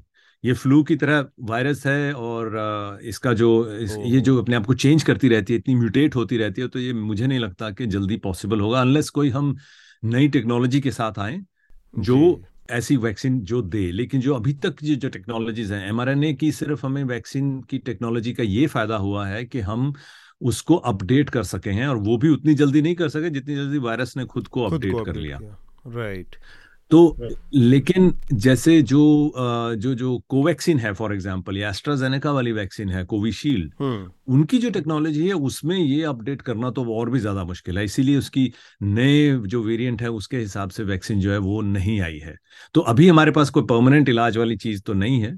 और परमानेंट इलाज वाली आ, बहुत कम ही है हमारे पास ऐसी वैक्सीन जो आप लगा दीजिए और भूल जाइए कि कभी भी नहीं होगी। जी ठीक बात शार्दुल, आप बहुत सारी बात। मैं मैं अविरल से एक दो बात पूछना चाह रहा था, पर उससे पहले मैं आपके पॉइंट पे ज़रूर कहना चाहूँगा। देखिए, हमें लग रहा है कि बहुत समय हो गया क्योंकि बहुत विचित्र सी स्थिति थी, लेकिन अगर आप विज्ञान के स्तर पर देखें तो इसमें बहुत कम समय हुआ है। वायरस को ढूंढे हुए अभी तीन साल पूरे नहीं हुए आए हुए, तो हम उसके असर देख रहे हैं। आप देखिए, जैसे एचआईवी का एग्जाम्पल दिया अविरल ने, उसको पचास साल से ऊपर हो चुके, तब भी हम उससे लगातार लड़ने के, उससे बचने के तरीके ढूंढ रहे हैं। तो इतना आसान काम नहीं है, ये डेटा एक्यूमुलेट होता समय के साथ। दूसरी चीज़ के अविरल, मैं आपसे दो तीन बातें पूछना चाह रहा था, पर उससे पहले श्रोताओं के लिए दो ज़रूरी चीज़ें। हाँ। चीन में जो विस्फोट हुआ है, इसके पीछे कुछ कारण है। एक तो चीन में जो वैक्सीन उन्होंने इस्तेमाल करी, जी साइनो वैक्सीन करके जो थी, आ, उसको अंतर्राष्ट्रीय स्तर पर बता साफ मतलब ये अब साबित हो चुका है कि उसकी एफिकेसी इतनी ज़्यादा नहीं है, लेकिन वहाँ पे भी वो थोड़ा राष्ट्रवाद वाला था, तो उन्होंने दूसरी वैक्सीन नहीं लाने दी। इसका खामियाजा चीन को अब भुगतना पड़ रहा है। दूसरा, वहाँ वैक्सीनेशन साठ साल से ऊपर के लोगों में बहुत कम है, और लोगों में वैक्सीन को लेकर धारणाएं भारत में भी थी, जो कि सरकार ने कम से कम ये अच्छा किया कि लोगों के अंदर से वो दूर करा। ये दो बहुत कारण हैं वहाँ पे बढ़ने के। और तीसरा, आपने जिक्र किया ही अविरल, मैं ये जानना चाह रहा था कि ये जो नेचुरल इम्यूनिटी वाली बात बहुत सारे लोग करते हैं, हाँ। कि और मैं इसमें किसी को व्यक्तिगत तौर पर नहीं कह रहा, बट मैं कम से कम अपने जानकारी के लिए जानना चाह रहा था कि एक तो ये बात कहाँ तक सही है, क्योंकि हमने देखा, और जैसा आपने बताया, नए वेरिएंट इम्यूनाइज जो हम इम्यूनिटी गेन भी कर रहे हैं किसी भी तरह की वैक्सीन या इन्फेक्शन से, उसको बाईपास कर दे रहा है। तो ये धारणा कहाँ तक सही है? और इससे जुड़ा हुआ दूसरा सवाल कि वायरस का, जिसका आपने जिक्र भी किया, वायरस की जो इनहेरेंट नेचर है इवॉल्व होने की, इसका कोई अंत हमें दिख रहा है, या ये बात अब हमें एक्सेप्ट कर लेनी चाहिए कि हमें इसके साथ अब जीना ही पड़ेगा और इसके साथ लगातार अपने को अपडेट करते रहना पड़ेगा, मे बी वैक्सीन्स या कुछ और, पर इससे पूरी तरह छुटकारा नहीं मिल पाएगा? क्या ये बातें दोनों ठीक हैं? जी, पहले मैं दूसरा वाला प्रश्न का आंसर दे देता हूँ कि क्या हमें इसके साथ जीना पड़ेगा। और ये ये देखिए, जो वायरसेस की नेचर ही यही है कि सर्वाइवल ऑफ द फिटेस्ट वाली बात है, वहां से शुरू होती है। तो वायरस ने सर्वाइव करना है, वो म्यूटेट करेगी ही करेगी, और ये हमारे पास ऑप्शन नहीं है। हम मुझे कई बार ये सोचकर अजीब सा लगता है कि हम सोचते हैं क्या हम, हमें इसके साथ जीना पड़ेगा, ये हम पहले दिन से सुन रहे हैं। हमारे पास ऑप्शन क्या है जी। आ, हमने अपनी पूरी साइंटिफिक हिस्ट्री में सिर्फ दो वायरसेस हैं जिसको एलिमिनेट करने किया है, एक एक एक एनिमल्स में है और एक हमारी आ, जो स्मॉल पॉक्स थी जी। अदरवाइज तो हम सारे वायरसेस के साथ जी ही रहे हैं। तो हम सिर्फ अपना रिस्क रिडक्शन जो है उस पर फोकस करते हैं कि हम कैसे अपने रिस्क को कम करें। अब इसके जो डेंजर्स हैं, पहले हमारे हम, हमें जो हमें आपको याद हो, दे, साल डेढ़ साल पहले डेंजर ये था कि भाई आपको ऑक्सीजन की कमी के कारण आपकी मौत हो जाएगी। ठीक है, मैं वही कह रहा हूं कि अब जैसे जैसे हम आगे बढ़ रहे हैं, हमें इसके और खतरे सामने आ रहे हैं, और वो जो खतरे हैं वो लोगों को मालूम भी नहीं चल रहे जी। तो वो जो डेंजर्स हैं वो सिर्फ पांच दिन का नहीं है, दस दिन का नहीं है, वो इमीडिएट डेथ का नहीं है, वो danger months years down the line चल रहा है। आपके स्ट्रोक के, हार्ट अटैक के, ब्रेन इश्यूज के, लंग इश्यूज के जो रिस्क हैं वो पांच दस गुना बढ़ रहे हैं जैसे जैसे इन्फेक्शन या री इन्फेक्शन हो रहा है। तो इसके साथ ही जो आपका प्रश्न था नेचुरल इम्यूनिटी का, उसमें नेचुरल इम्यूनिटी से हम मतलब क्या अचीव करना चाहते हैं? अगर तो हम ये चाहते हैं कि दोबारा वायरस का इन्फेक्शन ना हो, वो तो देखिए इम्पॉसिबल है। वो तो दोबारा जिस इस वायरस के साथ री इन्फेक्शन होगा अगर हम एक्सपोज हो रहे हैं, चाहे हम खुद को पांच बार री इन्फेक्ट कर लें या दो चार बार बूस्टर्स ले रहे हैं, वो तो बिल्कुल जाहिर है कि नए वेरिएंट्स के साथ री इन्फेक्शन होगा। This is the reality we have to live with. तो हमें अपने आप को प्रोटेक्ट तो करना है जितना हम कर सकते हैं। तो आ, इसमें कोई भी एडवांटेज नहीं है कि हम खुद को एक्सपोज करें कि चलिए हमें इन्फेक्शन हो जाए और हम बच जाएंगे। There is no advantage. ये तो मैं ब्लैक एंड व्हाइट में जरूर कहना चाहूंगा। उसमें आपका रिस्क बढ़ना शुरू हो जाता है। मान लीजिए एक इंसान ऐसे हैं जिनको कभी नहीं हुई है, और एक इंसान ऐसे हैं जिनको एक बार हुई है, दो बार हुई है, तीन बार हुई है। ठीक, तो एडवांटेज अभी भी उसी के पास है जिसको कभी नहीं हुई थी, और फिर फिर एडवांटेज उनके पास है जिनको कम बार हुई है। क्योंकि जैसा मैंने कहा, रिस्क जो है वो अब हम डिटेल में नहीं जा सकते, लेकिन हेल्थ रिलेटेड रिस्क आपको छह महीने बाद साल बाद, दो साल बाद ये वाले रिस्क तो अभी दिख रहे हैं, और लोगों लोगों को साल साल दो दो साल हो गया है उसके साथ जूझते हुए, उनकी जिंदगियां बदल गई हैं।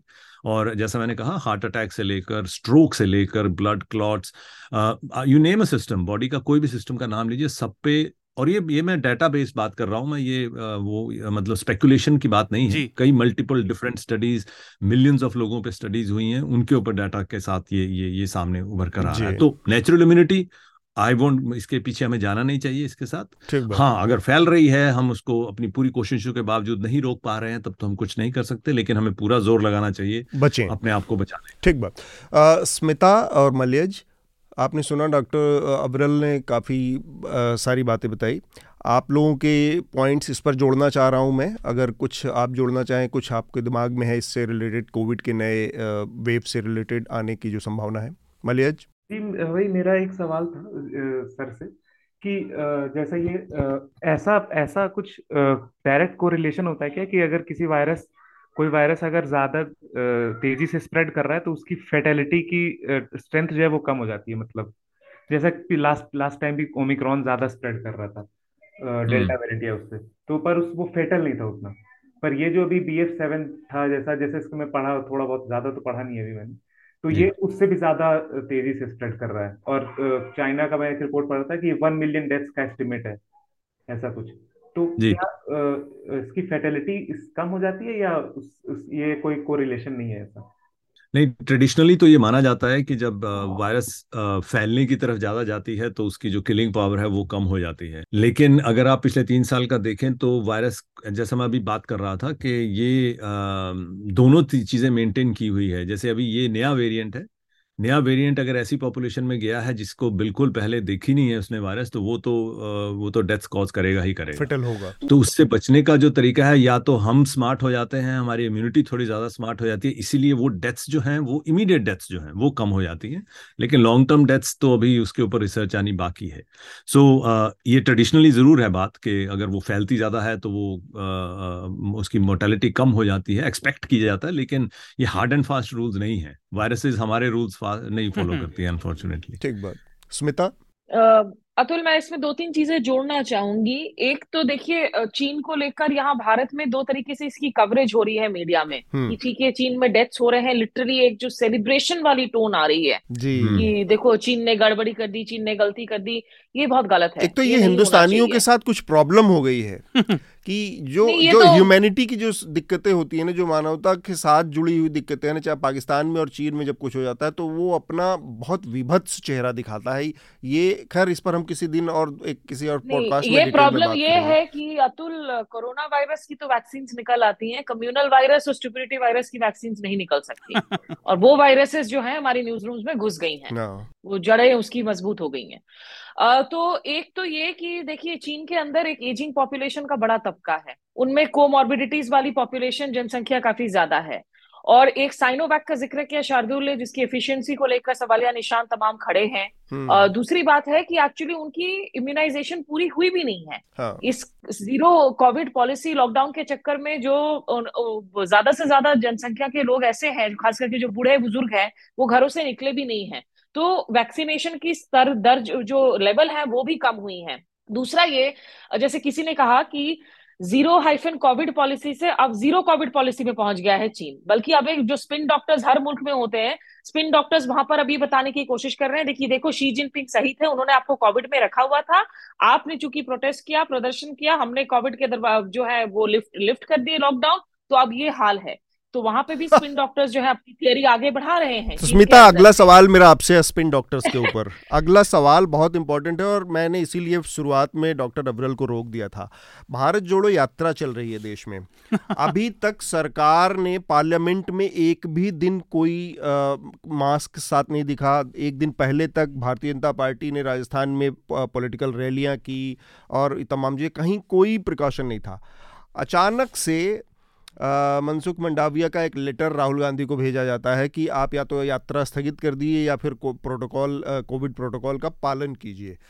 और फिर सारी बहस उस दिशा में मुड़ जाती है कि ऐसा कुछ हो रहा है कि कोविड बहुत तेज़ी से पसर, जबकि सरकार ने सिर्फ प्रिकॉशन के अलावा, और वो भी प्रिकॉशन की बात तब आई जब कांग्रेस ने उसका रिटेलिएट किया है लेटर का, उसके बाद से एक परसेप्शन बिल्डिंग के तौर पर एक मैसेजिंग की जो जो बात कही जाती है, और जिसमें सरकार को हमारी महारत हासिल है कि प्रधानमंत्री भी वो प्रधानमंत्री, और मैं इसमें कोविड से बचने का, कोविड का मतलब कोविड के प्रसार में या उससे बचने के उपायों का कतई विरोध नहीं कर रहा हूँ, ना ऐसा करना चाहिए किसी को, लेकिन वो प्रधानमंत्री जो जिनको वेस्ट बंगाल के चुनाव में हमने सबसे ज़्यादा मौतें देखी सेकेंड वेव में, वो उस दौरान प्रचार कर रहे थे, और सिर्फ प्रचार नहीं कर रहे थे, लगभग सड़क छाप भाषा में दीदी ओ दीदी जैसी रट लगाते थे वहाँ जाके, वो वो भी रूप हमने देखा है। वो प्रधानमंत्री, ये बड़ी अच्छी बात है कि शायद उन्होंने उस घटना से सीख ली है, तो पार्लियामेंट में पहली बार उनको लोगों ने मास्क लगाए देखा।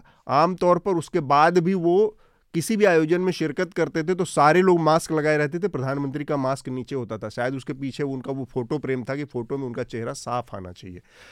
खैर, तो ये जो शुरू हुआ है यात्रा के इर्द गिर्द, क्या इसको अब मान के चला जाए कि इसके पीछे हमारे यहाँ भी जिस तरह से चीन में उसको स्पिन देकर कहा जा रहा है कि आप लोगों ने विरोध किया और फैल गया, हमारे यहाँ भी यात्रा को इसी तरह से सैबोटाज करने की कुछ इस तरह की चीज़ें हो रही हैं।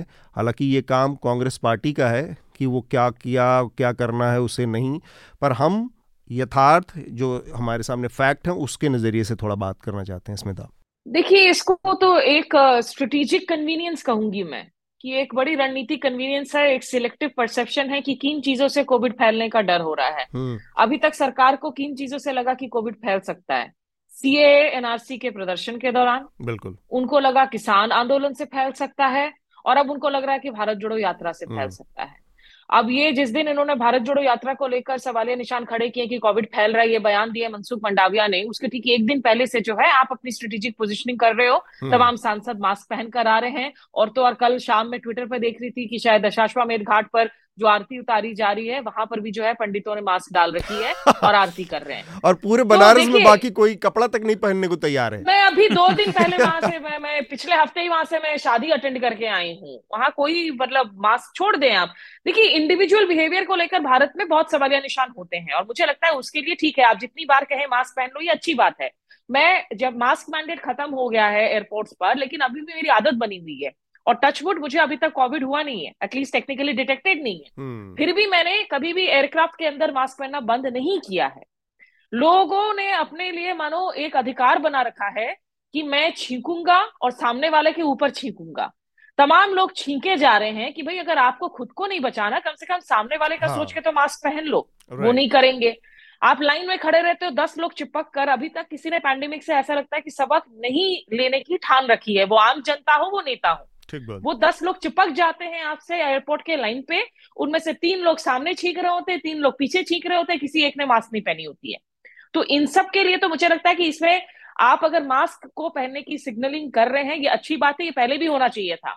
सेकेंड वेव के ठीक पहले देश के गृह मंत्री तेलंगाना में म्यूनिसिपल इलेक्शंस के लिए डोर टू डोर कैंपेनिंग कर रहे थे जाके सड़कों पर। गजब की बात थी। जिस देश ने इतना स्ट्रिक्ट लॉकडाउन देखा था पहले वेव के दौरान ट्वेंटी ट्वेंटी में, कुछ ही महीनों बाद आप जाके इस तरह से वहां पे चुनावों में आप शुमार हो रहे थे, सड़क आप लेट नाइट तक कैंपेनिंग कर रहे थे, वो भी म्युनिसिपालिटी चुनावों में। और उसके बाद आप जो है सेकेंड वेव आपने देखा। तो ओमिक्रॉन भी हमारे यहाँ फैल चुका है, लेकिन ये जो सिग्नलिंग है कि आप सिलेक्ट आप इवेंट्स उठाकर आप कह रहे हो कि इसी से ये फैलेगा, ये निश्चित रूप से प्रॉब्लमैटिक है। और मुझे पक्का यकीन है कि अभी तक जो है बहुत सारी व्हाट्सएप मैसेजेस तैयार हो चुकी होंगी संपादकों के लिए और सुपरस्टार एंकर्स के लिए कि आज जब कल जबकि भारत जोड़ो यात्रा आपकी वापस जो है दिल्ली में प्रवेश कर रही है, तो किन मूल पॉइंट्स को जो है उठाना है, किन पॉइंट्स को जो है। तो आ, आ, मुझे लगता है कि सेंसिबल बात यही होगी। और राहुल गांधी एक्चुअली वो नेता है, इज एन एक्सेप्शनल नेता इन द सेंस कि पूरे कोविड के दौरान में अगर किसी नेता ने लगातार मास्क पहने रहा तो राहुल गांधी दरअसल मैं, मैं एक, एक चीज याद दिला दूं हमारे, जबकि आप अंतर्राष्ट्रीय स्तरों पर देखें, मंचों पर देखें, आप बाइडन से लेकर तमाम दूसरे वर्ल्ड लीडर्स वो मास्क पहनकर फोटो खींचते थे, मोदी जी बिना मास्क के होते थे। मैं एक चीज याद दिलाना चाहता हूं स्मिता, यहाँ पर बंगाल इलेक्शन के दौरान राहुल गांधी अकेले नेता थे जिन्होंने वॉलंटरली कहा था कि नहीं कोविड की स्थिति बहुत खराब है, हम पब्लिक रैलीज नहीं करेंगे। और जब मोदी जी कर रहे थे, ये एक ऑन रिकॉर्ड फैक्ट है जिसको लोगों को जानना चाहिए। जी तो ये जो है निश्चित रूप से पॉलिटिकल कन्वीनियंस का मामला है, लेकिन इसमें मैं सिर्फ एक चीज झट से ऐड करूंगी ये बात खत्म करने के पहले अतुल, जिस तरीके से कुछ कांग्रेसी नेता भी यू नो अब ऑब्वियसली राजनीति चल रही है, अब आकर मांग कर रहे हैं कि आप लोग बॉर्डर, आप चीन की फ्लाइट्स को रोक दे, बॉर्डर्स बंद कर दें। लोगों को ये भी याद रखना होगा कि इस फियर मंगरिंग के बीच में, एक तो चीन और भारत के बीच में दो हज़ार बीस से अभी तक कोई डायरेक्ट फ्लाइट्स नहीं चल रही है। हुँ, हुँ. और चीन में एक टेक्निकली ये फर्स्ट वेव है, क्योंकि जब से लॉकडाउन हुआ चीन में, जब से आउटबर्स्ट हुआ, हमने यहाँ पर जो अपना सेकेंड वेव थर्ड वेव देख लिया, चीन में वो वेव्स नहीं हुए थे क्योंकि वहां लॉकडाउन की स्थिति थी। ये टेक्निकली चीन की पहली वेव की स्थिति है, लेकिन चीन से जो लोग हैं, ये ओमिक्रॉन की जो हम लीनियज की बात कर रहे हैं, म्यूटेटिंग वाली वेरिएंट की बात कर रहे हैं, ये अमेरिका में भी फैला है, ब्रिटेन में भी फैला है, यहाँ से भी तो पैसेंजर्स भारत में लगातार आ रहे हैं। तो क्या ये जो विपक्षी नेता हैं सजेस्ट कर रहे हैं कि आप अपने फिर से बॉर्डर्स को लॉकडाउन कर दे, एयरपोर्ट्स को लॉकडाउन कर दे, वो मुमकिन नहीं है। एक बहुत भारी economic toll lives and livelihoods पर रहा है पूरी दुनिया भर में, right. जिसका हम अभी तक दर्द झेल रहे हैं, आगे आने वाले बहुत लंबे वक्त तक झेलेंगे। तो विपक्ष को भी मुझे लगता है सिर्फ कोरी राजनीति exactly. के नजरिए से जो है निशाना नहीं साधना चाहिए इन मुद्दों पर। तो ये विपक्ष और पक्ष दोनों तरफ से जो पोस्चरिंग हो रही है। डॉक्टर अभिरल, आप कुछ कह रहे थे स्मिता से पहले, आप अपनी बात पूरी करें, फिर शार्दुल और मलयज से टिप्पणी लेंगे। जी नहीं, जो आपने कई बातें की, पोस्चरिंग की बात की, और जो अभी जो जो थोड़ा स्टेप्स दिखाने के लिए हो रहे, मैं तो दिखाने के लिए कह रहा हूँ, ये सारे स्टेप्स दिखाने के लिए हो रहे हैं, क्योंकि अगर हम प्रिपेयर्डनेस की बात करें, वो प्रिपेयर्डनेस कुछ नहीं हो रही है कोविड के चलते। आ, मैं बिल्कुल एग्री करता हूँ, हमें ट्रैवल रिस्ट्रिक्शंस बिल्कुल लगाने की अभी जरूरत को, कोई ज़रूरत ऐसी नहीं है, क्योंकि वेरिएंट्स तो पहुँचेंगे पहुँचेंगे जो ज़रूरत है वो मैंने ना कल एक ट्वीट किया था, वो क्विकली आपको बोल देता हूँ। उसमें मैंने एक गवर्नमेंट पॉलिसी को बनाने के लिए आप एक चेकलिस्ट बनाई थी, जिसमें यह था कि आप फ्री जो टेस्टिंग है उसको आप फैलाइए, उसको रैम्पेंट फ्री टेस्टिंग कीजिए, जीनोमिक सीक्वेंसिंग को बढ़ाइए। hmm. हमारे आजू बाजू वेरिएंट्स बन रहे हैं, डेल्टा वेरिएंट से अगर हमने कुछ सीखा होता तो इतना तो सीखा होता कि भाई ये हमारे आजू बाजू वेरिएंट्स बन रहे हैं, let's catch them early. Boosters जो हैं, बायवेलेंट बूस्टर्स जो हम बात कर रहे थे, कई मीडिया चैनल्स में ये तो कहा जा रहा है कि चाइना ने एमआरएनए वैक्सीन को अप्रूव नहीं किया, नेशनलिज्म, वैक्सीन नेशनलिज्म के चलते।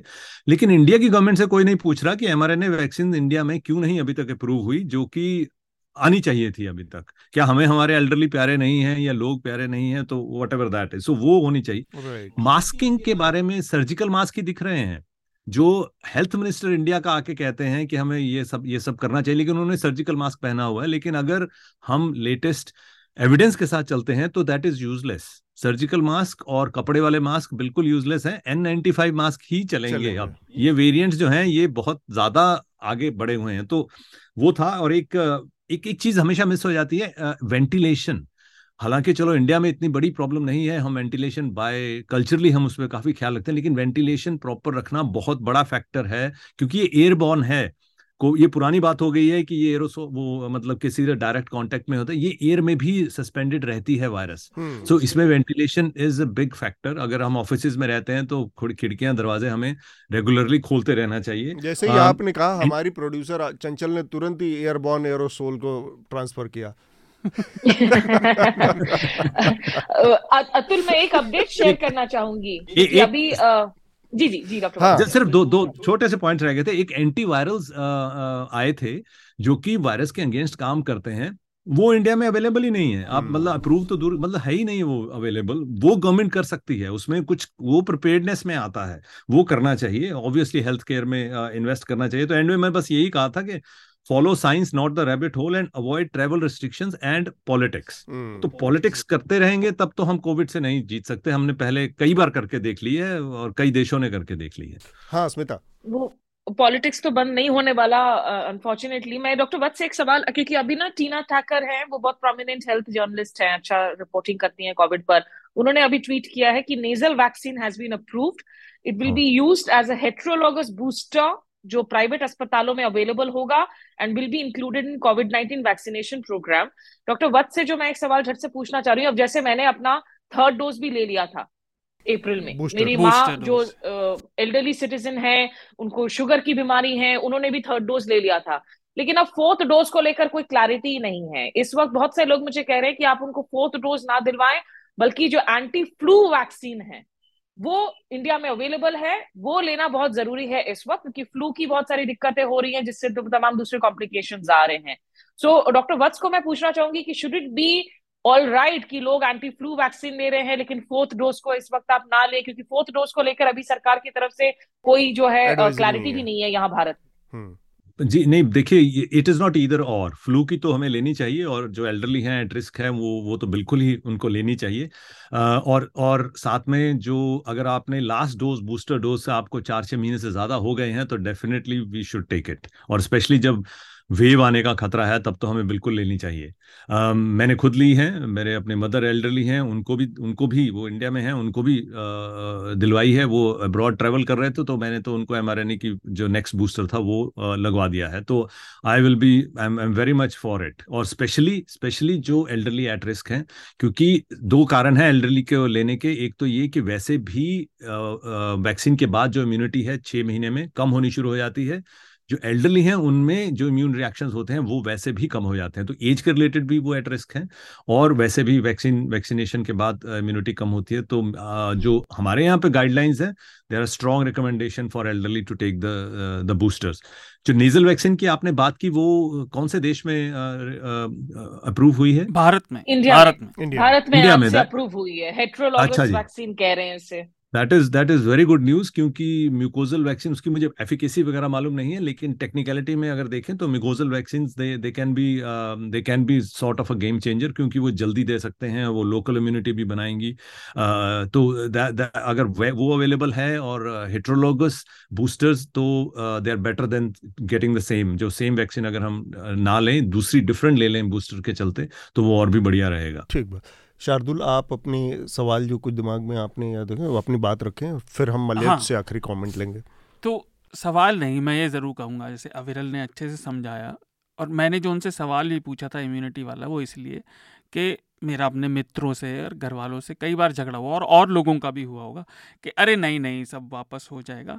मानव की, लाइक इंसान की बड़ी फितरत होती है उसी पैटर्न को देखने की, चाहे वो हो या ना हो. और विज्ञान में आंखों देखा और व्यक्तिगत अनुभव मायने नहीं रखता. वैज्ञानिक तथ्य में प्रोसेस मायने रखता है ना, वो हर प्रोसेस में सही साबित होगा तभी तथ्य बनेगा. तो इसलिए अपने आप को बचाएं और सावधानी से रहें, क्योंकि आपका व्यक्तिगत या आपके किसी जानने वाले का व्यक्तिगत अनुभव किसी तरह का, इसका मतलब ये नहीं कि आपके लिए भी ऐसा होगा.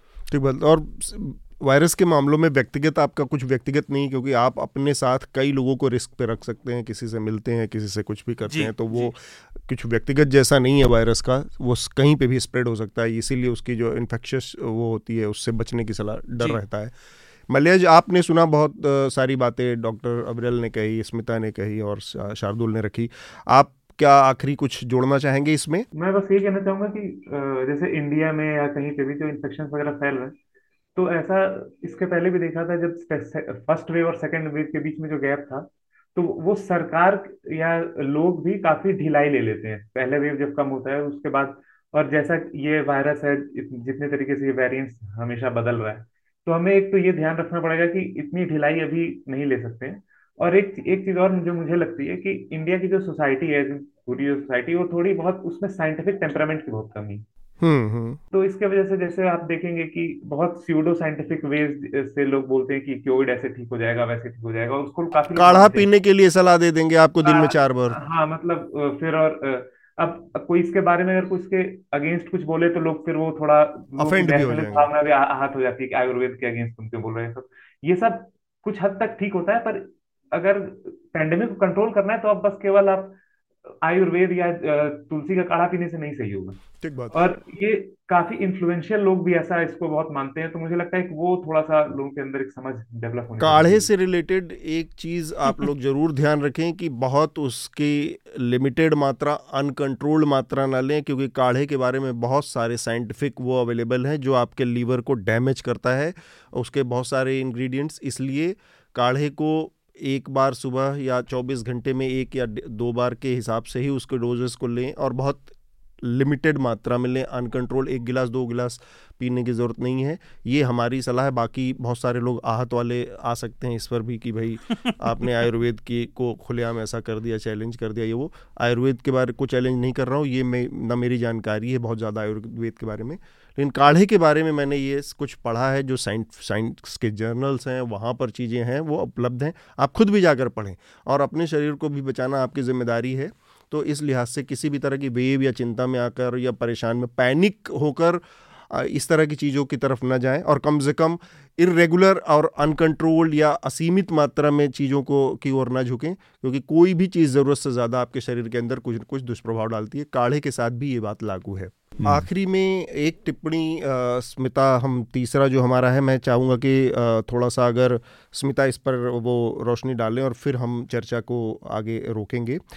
जो रसिया में हो रहा है, जो व्लादिमीर पुतिन का बयान आया है और जो बयान व्लादिमीर ज़ेलेंस्की ने अमेरिका में दिया, अमेरिकन राष्ट्रपति जो बाइडन के साथ मिलकर, क्या लगता है? और कल एक बयान आया था एक अमेरिकन अधिकारी का, जो टॉप वहाँ के ब्यूरोक्रेट्स थे, कि रसिया के ऊपर भारत का और प्रधानमंत्री मोदी के बयानों का, उनके बा, बातों का बड़ा असर है।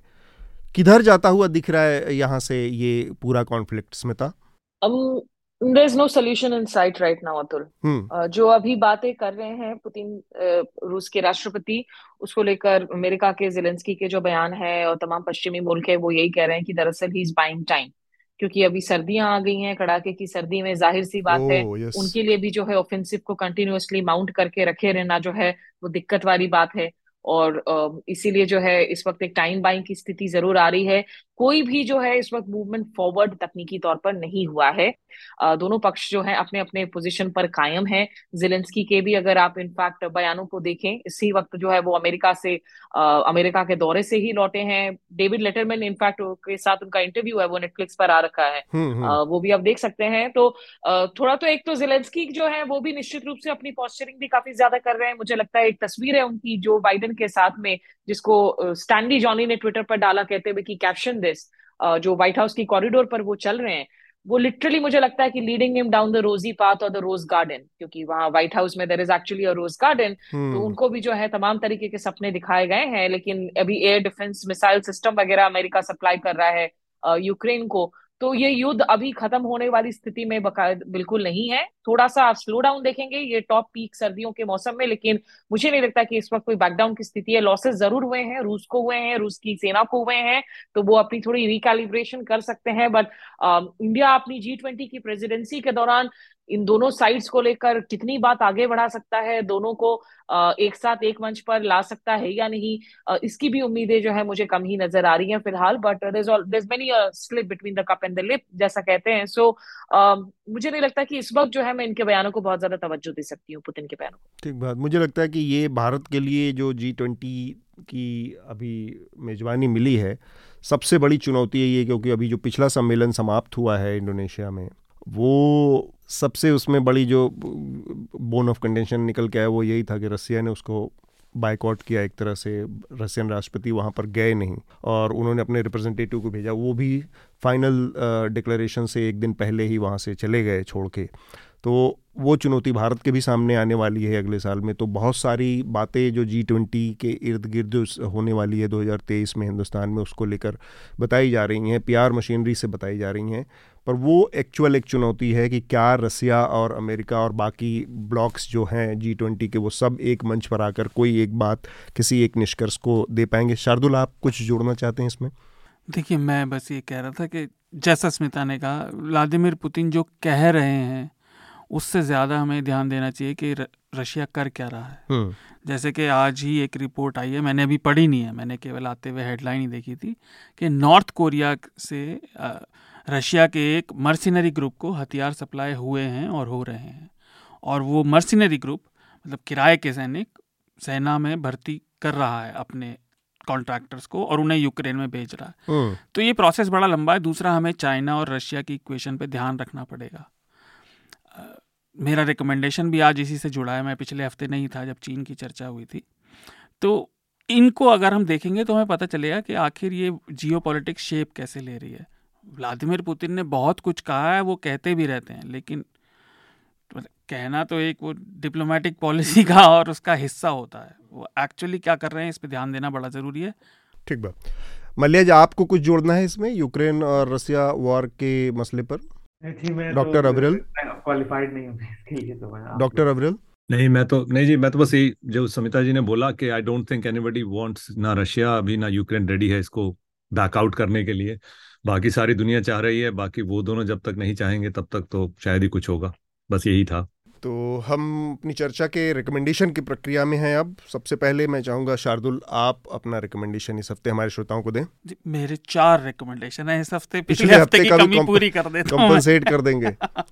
तो पिछले हफ्ते एक बड़ी इंटरेस्टिंग घटना हुई थी। पहली बार न्यूक्लियर फ्यूजन ने एनर्जी इनपुट से ज़्यादा आउटपुट पहली बार निकला। न्यूक्लियर फ्यूजन जो सूरज में होता है, क्योंकि बाकी न्यूक्लियर रिएक्टर अभी तक जो फिशन थे। तो उस पर लाइफ साइंस का एक आर्टिकल है कि बहुत ज़्यादा खुश भी नहीं होना चाहिए, लेकिन फिर भी ये एक ऐतिहासिक क्षण है वैज्ञानिक तौर पर।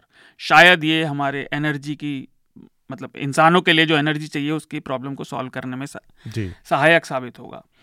दूसरा आर्टिकल है बीबीसी का बायोडाइवर्सिटी के ऊपर क्लाइमेट चेंज से, और वो सवाल पूछता है कि क्या हम एक तिहाई धरती को इस धरती के बाकी जीवों के लिए छोड़ने के लिए तैयार हैं। बहुत अच्छा आर्टिकल है, उसे ज़रूर पढ़ें। तीसरा है मेरा, जैसा मैंने कहा, चीन से रिलेटेड। यूट्यूब पर एक चैनल है रियल लाइफ लोर, तो उसको आ, उसका एपिसोड है चाइना का जो ऑयल एंड गैस प्रॉब्लम है कि असल में चीन की सबसे बड़ी दिक्कत क्या है। और आप देखेंगे जो साउथ चाइना सी में और रशिया से उसके संबंध और जो रोड वो बना रहा है एनर्जी का, जो इस सब के पीछे क्या कारण है उसका डिटेल में वो एक्सप्लेनेशन है, देखिए। और आखिरी रिकमेंडेशन है यूक्रेन से जुड़ा हुआ। डी डब्ल्यू की एक डॉक्यूमेंट्री आई परसों, उसका नाम है war on Ukraine, life in Kherson under Russian occupation. ये भी यूट्यूब पर उपलब्ध है, इसे देखें। और पुतिन जो कह रहे हैं उस पर नहीं, जो वहाँ हो रहा है उसको देखें और ध्यान दें।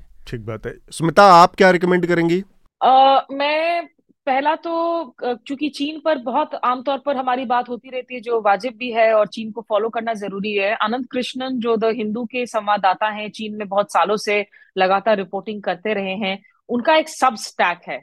तो आपके जो दर्शक चीन के अंदर क्या कुछ हो रहा है, because Anant Krishnan is reporting from inside China, तो उस सबस्टैक के लिए जो है आप जरूर से साइन अप कीजिए। उसका लिंक मैं आपको दे रही हूँ। आज उन्होंने चीन पर जो लिखा है वो इनफैक्ट खुद भी पहली बार अब कोविड से ग्रस्त हुए हैं, चार दिनों के बाद उनकी रिकवरी हो रही है अभी चीन के इस वेव के दौरान। अब दूसरा मैं, क्योंकि एक अपना प्लग इन करना चाहूंगी थोड़ा सा shamelessly, but it's an important topic. Let's talk policy करके कॉन्वर्सेशन करती हूँ for Kautilya school of public policy in Hyderabad. वो हम हर महीने किसी एक पॉलिसी विषय पर जो है हम बात करते हैं।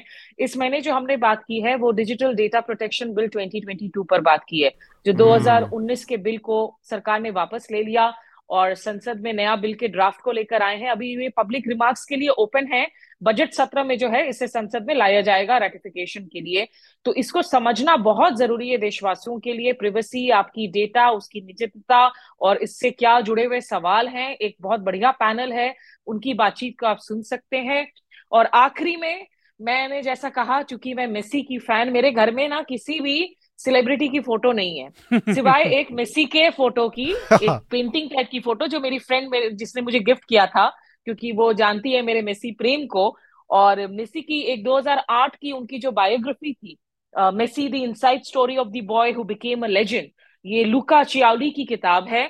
इसमें बहुत अच्छे से उनके उस वक्त की मेसी को, जो उन्नीस साल की मेसी ने जो करियर शुरुआत की थी अपनी अक्टूबर दो हज़ार तीन में, उसको अगर आप समझेंगे किस तरीके से वो मेसी तमाम अपनी फिजिकल चुनौतियों के बावजूद राइज करता रहा फुटबॉल में, माराडोना के साथ लगातार उसकी कंपैरिजन होती रही। और अब आप आज देखें दो हज़ार तीन से लेकर दो हज़ार तेईस के इस सफर को, उसको समझने में ज्यादा आसानी होगी अगर आप इस किताब को अगर आप पढ़ते हैं तो। Thank you. डॉक्टर अभिरल, आप क्या रिकमेंड करेंगे? uh, मैं देखिए, अगर अगर श्रोताओं में अगर जाति धर्म वगैरह से ब्रेक लेने की इच्छा हो, क्योंकि ये, ये काफी चलता रहता है हमारे चारों तरफ, तो बिल्कुल डिफरेंट चीज़ें हैं। एक तो मैं मुझे जो पसंद है वो है फ्रोजन प्लैनेट करके सीरीज़ है सर डेविड डेविड एटनबरो की। उसके आई थिंक दो सीरीज़ आ चुके हैं और वो बहुत ही, आपने शायद देखे भी होंगे, मेरे लिए वो बहुत रिलैक्सिंग और बहुत ही जो जो क्यूरोसिटी को एकदम भरने वाली चीज़ है वो, क्योंकि वो दुनिया ही नहीं है, वो दुनिया बिल्कुल फ्रोजन दुनिया के नीचे की दुनिया है, जो नई स्पीशीज हम डिस्कवर कर रहे हैं, पता नहीं जो जो चीज हमने कभी सोची भी नहीं थी। तो हम एक्सटिंक्शन, क्लाइमेट चेंज की बात अक्सर करते रहते हैं, लेकिन वहां पे सदियों से दुनिया ऐसी जो है बिल्कुल प्रिजर्व्ड है, अंडर अंडर सी वर्ल्ड की। वो तो वो सीरीज मैं मैं हाईली रिकमेंड करूंगा, वो बीबीसी पे उनके अवेलेबल होती है। दूसरा, अगर आप साइंस में इंटरेस्ट रखते हैं तो अभी पीछे एमआरएनए को लेकर नेगेटिविटी बहुत चलती है, लेकिन एमआरएनए की एक नई ट्रीटमेंट भी आया है मेलेनोमा का, जो कि काफ़ी एफिकेसी उन्होंने शेयर की है, चालीस परसेंट रिकरेंस और डेथ से बचाने की। तो ये जो नई टेक्नोलॉजी, और एक और ऐसी एक, एक और जीन टेक्नोलॉजी आई है जो कि क्रिस्पर करके है। ये मैं इसलिए नाम थ्रो इन कर रहा हूँ कि आप अगले दस साल में, पंद्रह साल में इनके बारे में बहुत सुनेंगे। अच्छा। और मेरा लोगों से ये आग्रह है कि इसके बारे में सिंपल भाषा में जानना शुरू कर दीजिए, क्योंकि जाति पाति धर्म वरम ये तो चलता रहेगा, इसके ठेकेदार बहुत हैं। इन चीज़ों को जितना जानेंगे उतना आपका भी भला है और हम जैसे लोगों का भी भला है। ठीक बात। Uh, इतने खूबसूरत uh, उसके लिए, रिकमेंडेशन के लिए बहुत बहुत शुक्रिया। uh, मलयज, आप क्या रिकमेंड करेंगे? uh, जी, मैं दो चीज़ें रिकमेंड करूँगा। एक तो जैसा पहला पहला जो डिस्कशन था हमारा फुटबॉल से रिलेटेड ये सब, तो एक यूट्यूब uh, चैनल है uh, कोपा नाइन्टी करके, कोपा नाइन्टी स्टोरीज और कोपा नाइन्टी फुटबॉल। अच्छा। तो यहाँ इनके जो uh, जो जर्नलिस्ट हैं, एलाई मिंजन, ऑस्ट्रेलियन है के, तो ये कई जगह पे कई फुटबॉल क्लब्स या वहाँ के फैन कल्चर को एक्सप्लोर करते हैं और उसके बारे में ऐसे डॉक्यूमेंट्री टाइप डॉक्यूमेंट्री बनाते हैं, और ये बहुत बहुत अच्छा है वहाँ के कल्चर को समझने के लिए, उस कंट्री के या उस फुटबॉल फैन, किसी भी क्लब के फैंस का कल्चर को समझने के लिए, उसका पॉलिटिकल कॉनोटेशंस और उसके जो सोशल कॉनोटेशंस हैं, जैसे वहाँ पे एक क्लब कैसे स्थापित हुआ और उसके फैंस कैसे बने, उस पर काफ़ी अच्छी डॉक्यूमेंट्रीज हैं उस चैनल में। तो जैसे एक एक बहुत अच्छी डॉक्यूमेंट्री है वहाँ पे अर्जेंटीना के ही जो सबसे बड़ी राइवलरी है दो क्लब्स की, बोका जूनियर्स और रिवर प्लेट की, तो एक घंटे की डॉक्यूमेंट्री है उनकी, डर्बी डेज नाम की। तो वैसे और भी कई फुटबॉल क्लब्स की डॉक्यूमेंट्री है। स्कॉटलैंड में एक बहुत फेमस राइवलरी है सेल्टिक और रेंजर्स की, उस पर भी डॉक्यूमेंट्री है। तो एक एक तो वो रिकमेंड करूंगा, और एक जरूर देखूंगा। हाँ, और एक एक एक और डॉक्यूमेंट्री मैं रिकमेंड करूंगा, वो डायलन मोहन ग्रे की है, फायर इन द ब्लड। तो ये फायर इन द ब्लड एक डॉक्यूमेंट्री थी जो अफ्रीका में जब एड्स बहुत फैल रहा था, तो जो बड़ी फार्मास्यूटिकल कंपनीज थी वो जो चीपर जो एंटीवायरल ड्रग्स वगैरह थी उन, उनका उनको लोगों तक पहुंचने नहीं दे रही थी अपने बेनिफिट्स के लिए। तो उस पर जो लोगों का प्रोटेस्ट था और ये था साउथ अफ्रीका में या और भी अफ्रीकन कंट्रीज में, जिम्बाब्वे वगैरह में। तो एक बहुत अच्छी डॉक्यूमेंट्री है, काफी आई ओपनिंग डॉक्यूमेंट्री मुझे लगी थी, फायर इन द ब्लड, जो एड्स के चीपर जो एंटीवायरल ड्रग्स वगैरह थे उनके उनके ऊपर थी। बहुत ठीक बात। Thank you. मैं रिकमेंड करूँगा, एक किताब आई है uh, अनिल यादव की, आप उसको ट्रेवलॉग कह सकते हैं, थोड़ा एक्सप्लोर uh, भी करती है एक नए इलाके को। उसका नाम है कीड़ा जड़ी। कीड़ा जड़ी बेसिकली ये किताब है uh, हिमालय का जो ऊपरी हिस्सा uh, उत्तराखंड के है, जो कि चीन के बॉर्डर के आसपास वाला इलाका है। उस इलाके के लोगों को आ, की कहानी है कि कैसे वहाँ पर साल में, बाकी टाइम तो बर्फ़ रहती है उस उतनी ऊंचाई पर, साल के दो महीने ऐसे होते हैं जब गर्मियों के टाइम पे जब थोड़ी बर्फ़ गल जाती है, ख़त्म होती है, तो वहाँ पर नीचे के हिस्से के तमाम पहाड़ के लोग जो होते हैं वो ऊपर वहाँ चले जाते हैं जहाँ पर बर्फ़ गली होती है। और वहाँ पर एक घास होती है, उस घास की आ, इतनी वैल्यू है जिसको कीड़ा जड़ी कहते हैं लोकल वहाँ की ज़ुबान में, और पूरी दुनिया से उसको ख़रीदने के लिए बिजनेसमैन आते हैं अलग अलग जगहों से उस घास को। और उसकी पहचान उन गांव वालों को ही होती है जिसको कीड़ा जड़ी वो कहते हैं। बेसिकली उसकी मेडिसिनल वैल्यू के लिए उसकी बड़ी महत्ता है उस घास की, और उसके साथ उसके एफ्रोडेजियक वैल्यूज़ बहुत ज़्यादा माने जाते हैं, जो कि एक तरह का हमारे यहाँ बहुत सारी चीज़ों से जुड़ा मिथ होता है कि इससे हमारे यौन क्षमताओं में बहुत वृद्धि हो जाती है। जैसे चाइना में इस तरह के हज़ारों रेमेडीज़ मिलती हैं कि आप टाइगर के बोन्स से भी रेमेडी बनाते हैं, उसकी दांत से भी रेमेडी बनाते हैं जानवरों के, तो उस तरह का कुछ है। तो एक तो उसके एफ्रोडेजियक वैल्यू को लेकर बड़ा मिथ है या जो भी है सच्चाई, और दूसरा उसकी मेडिसिनल वैल्यू।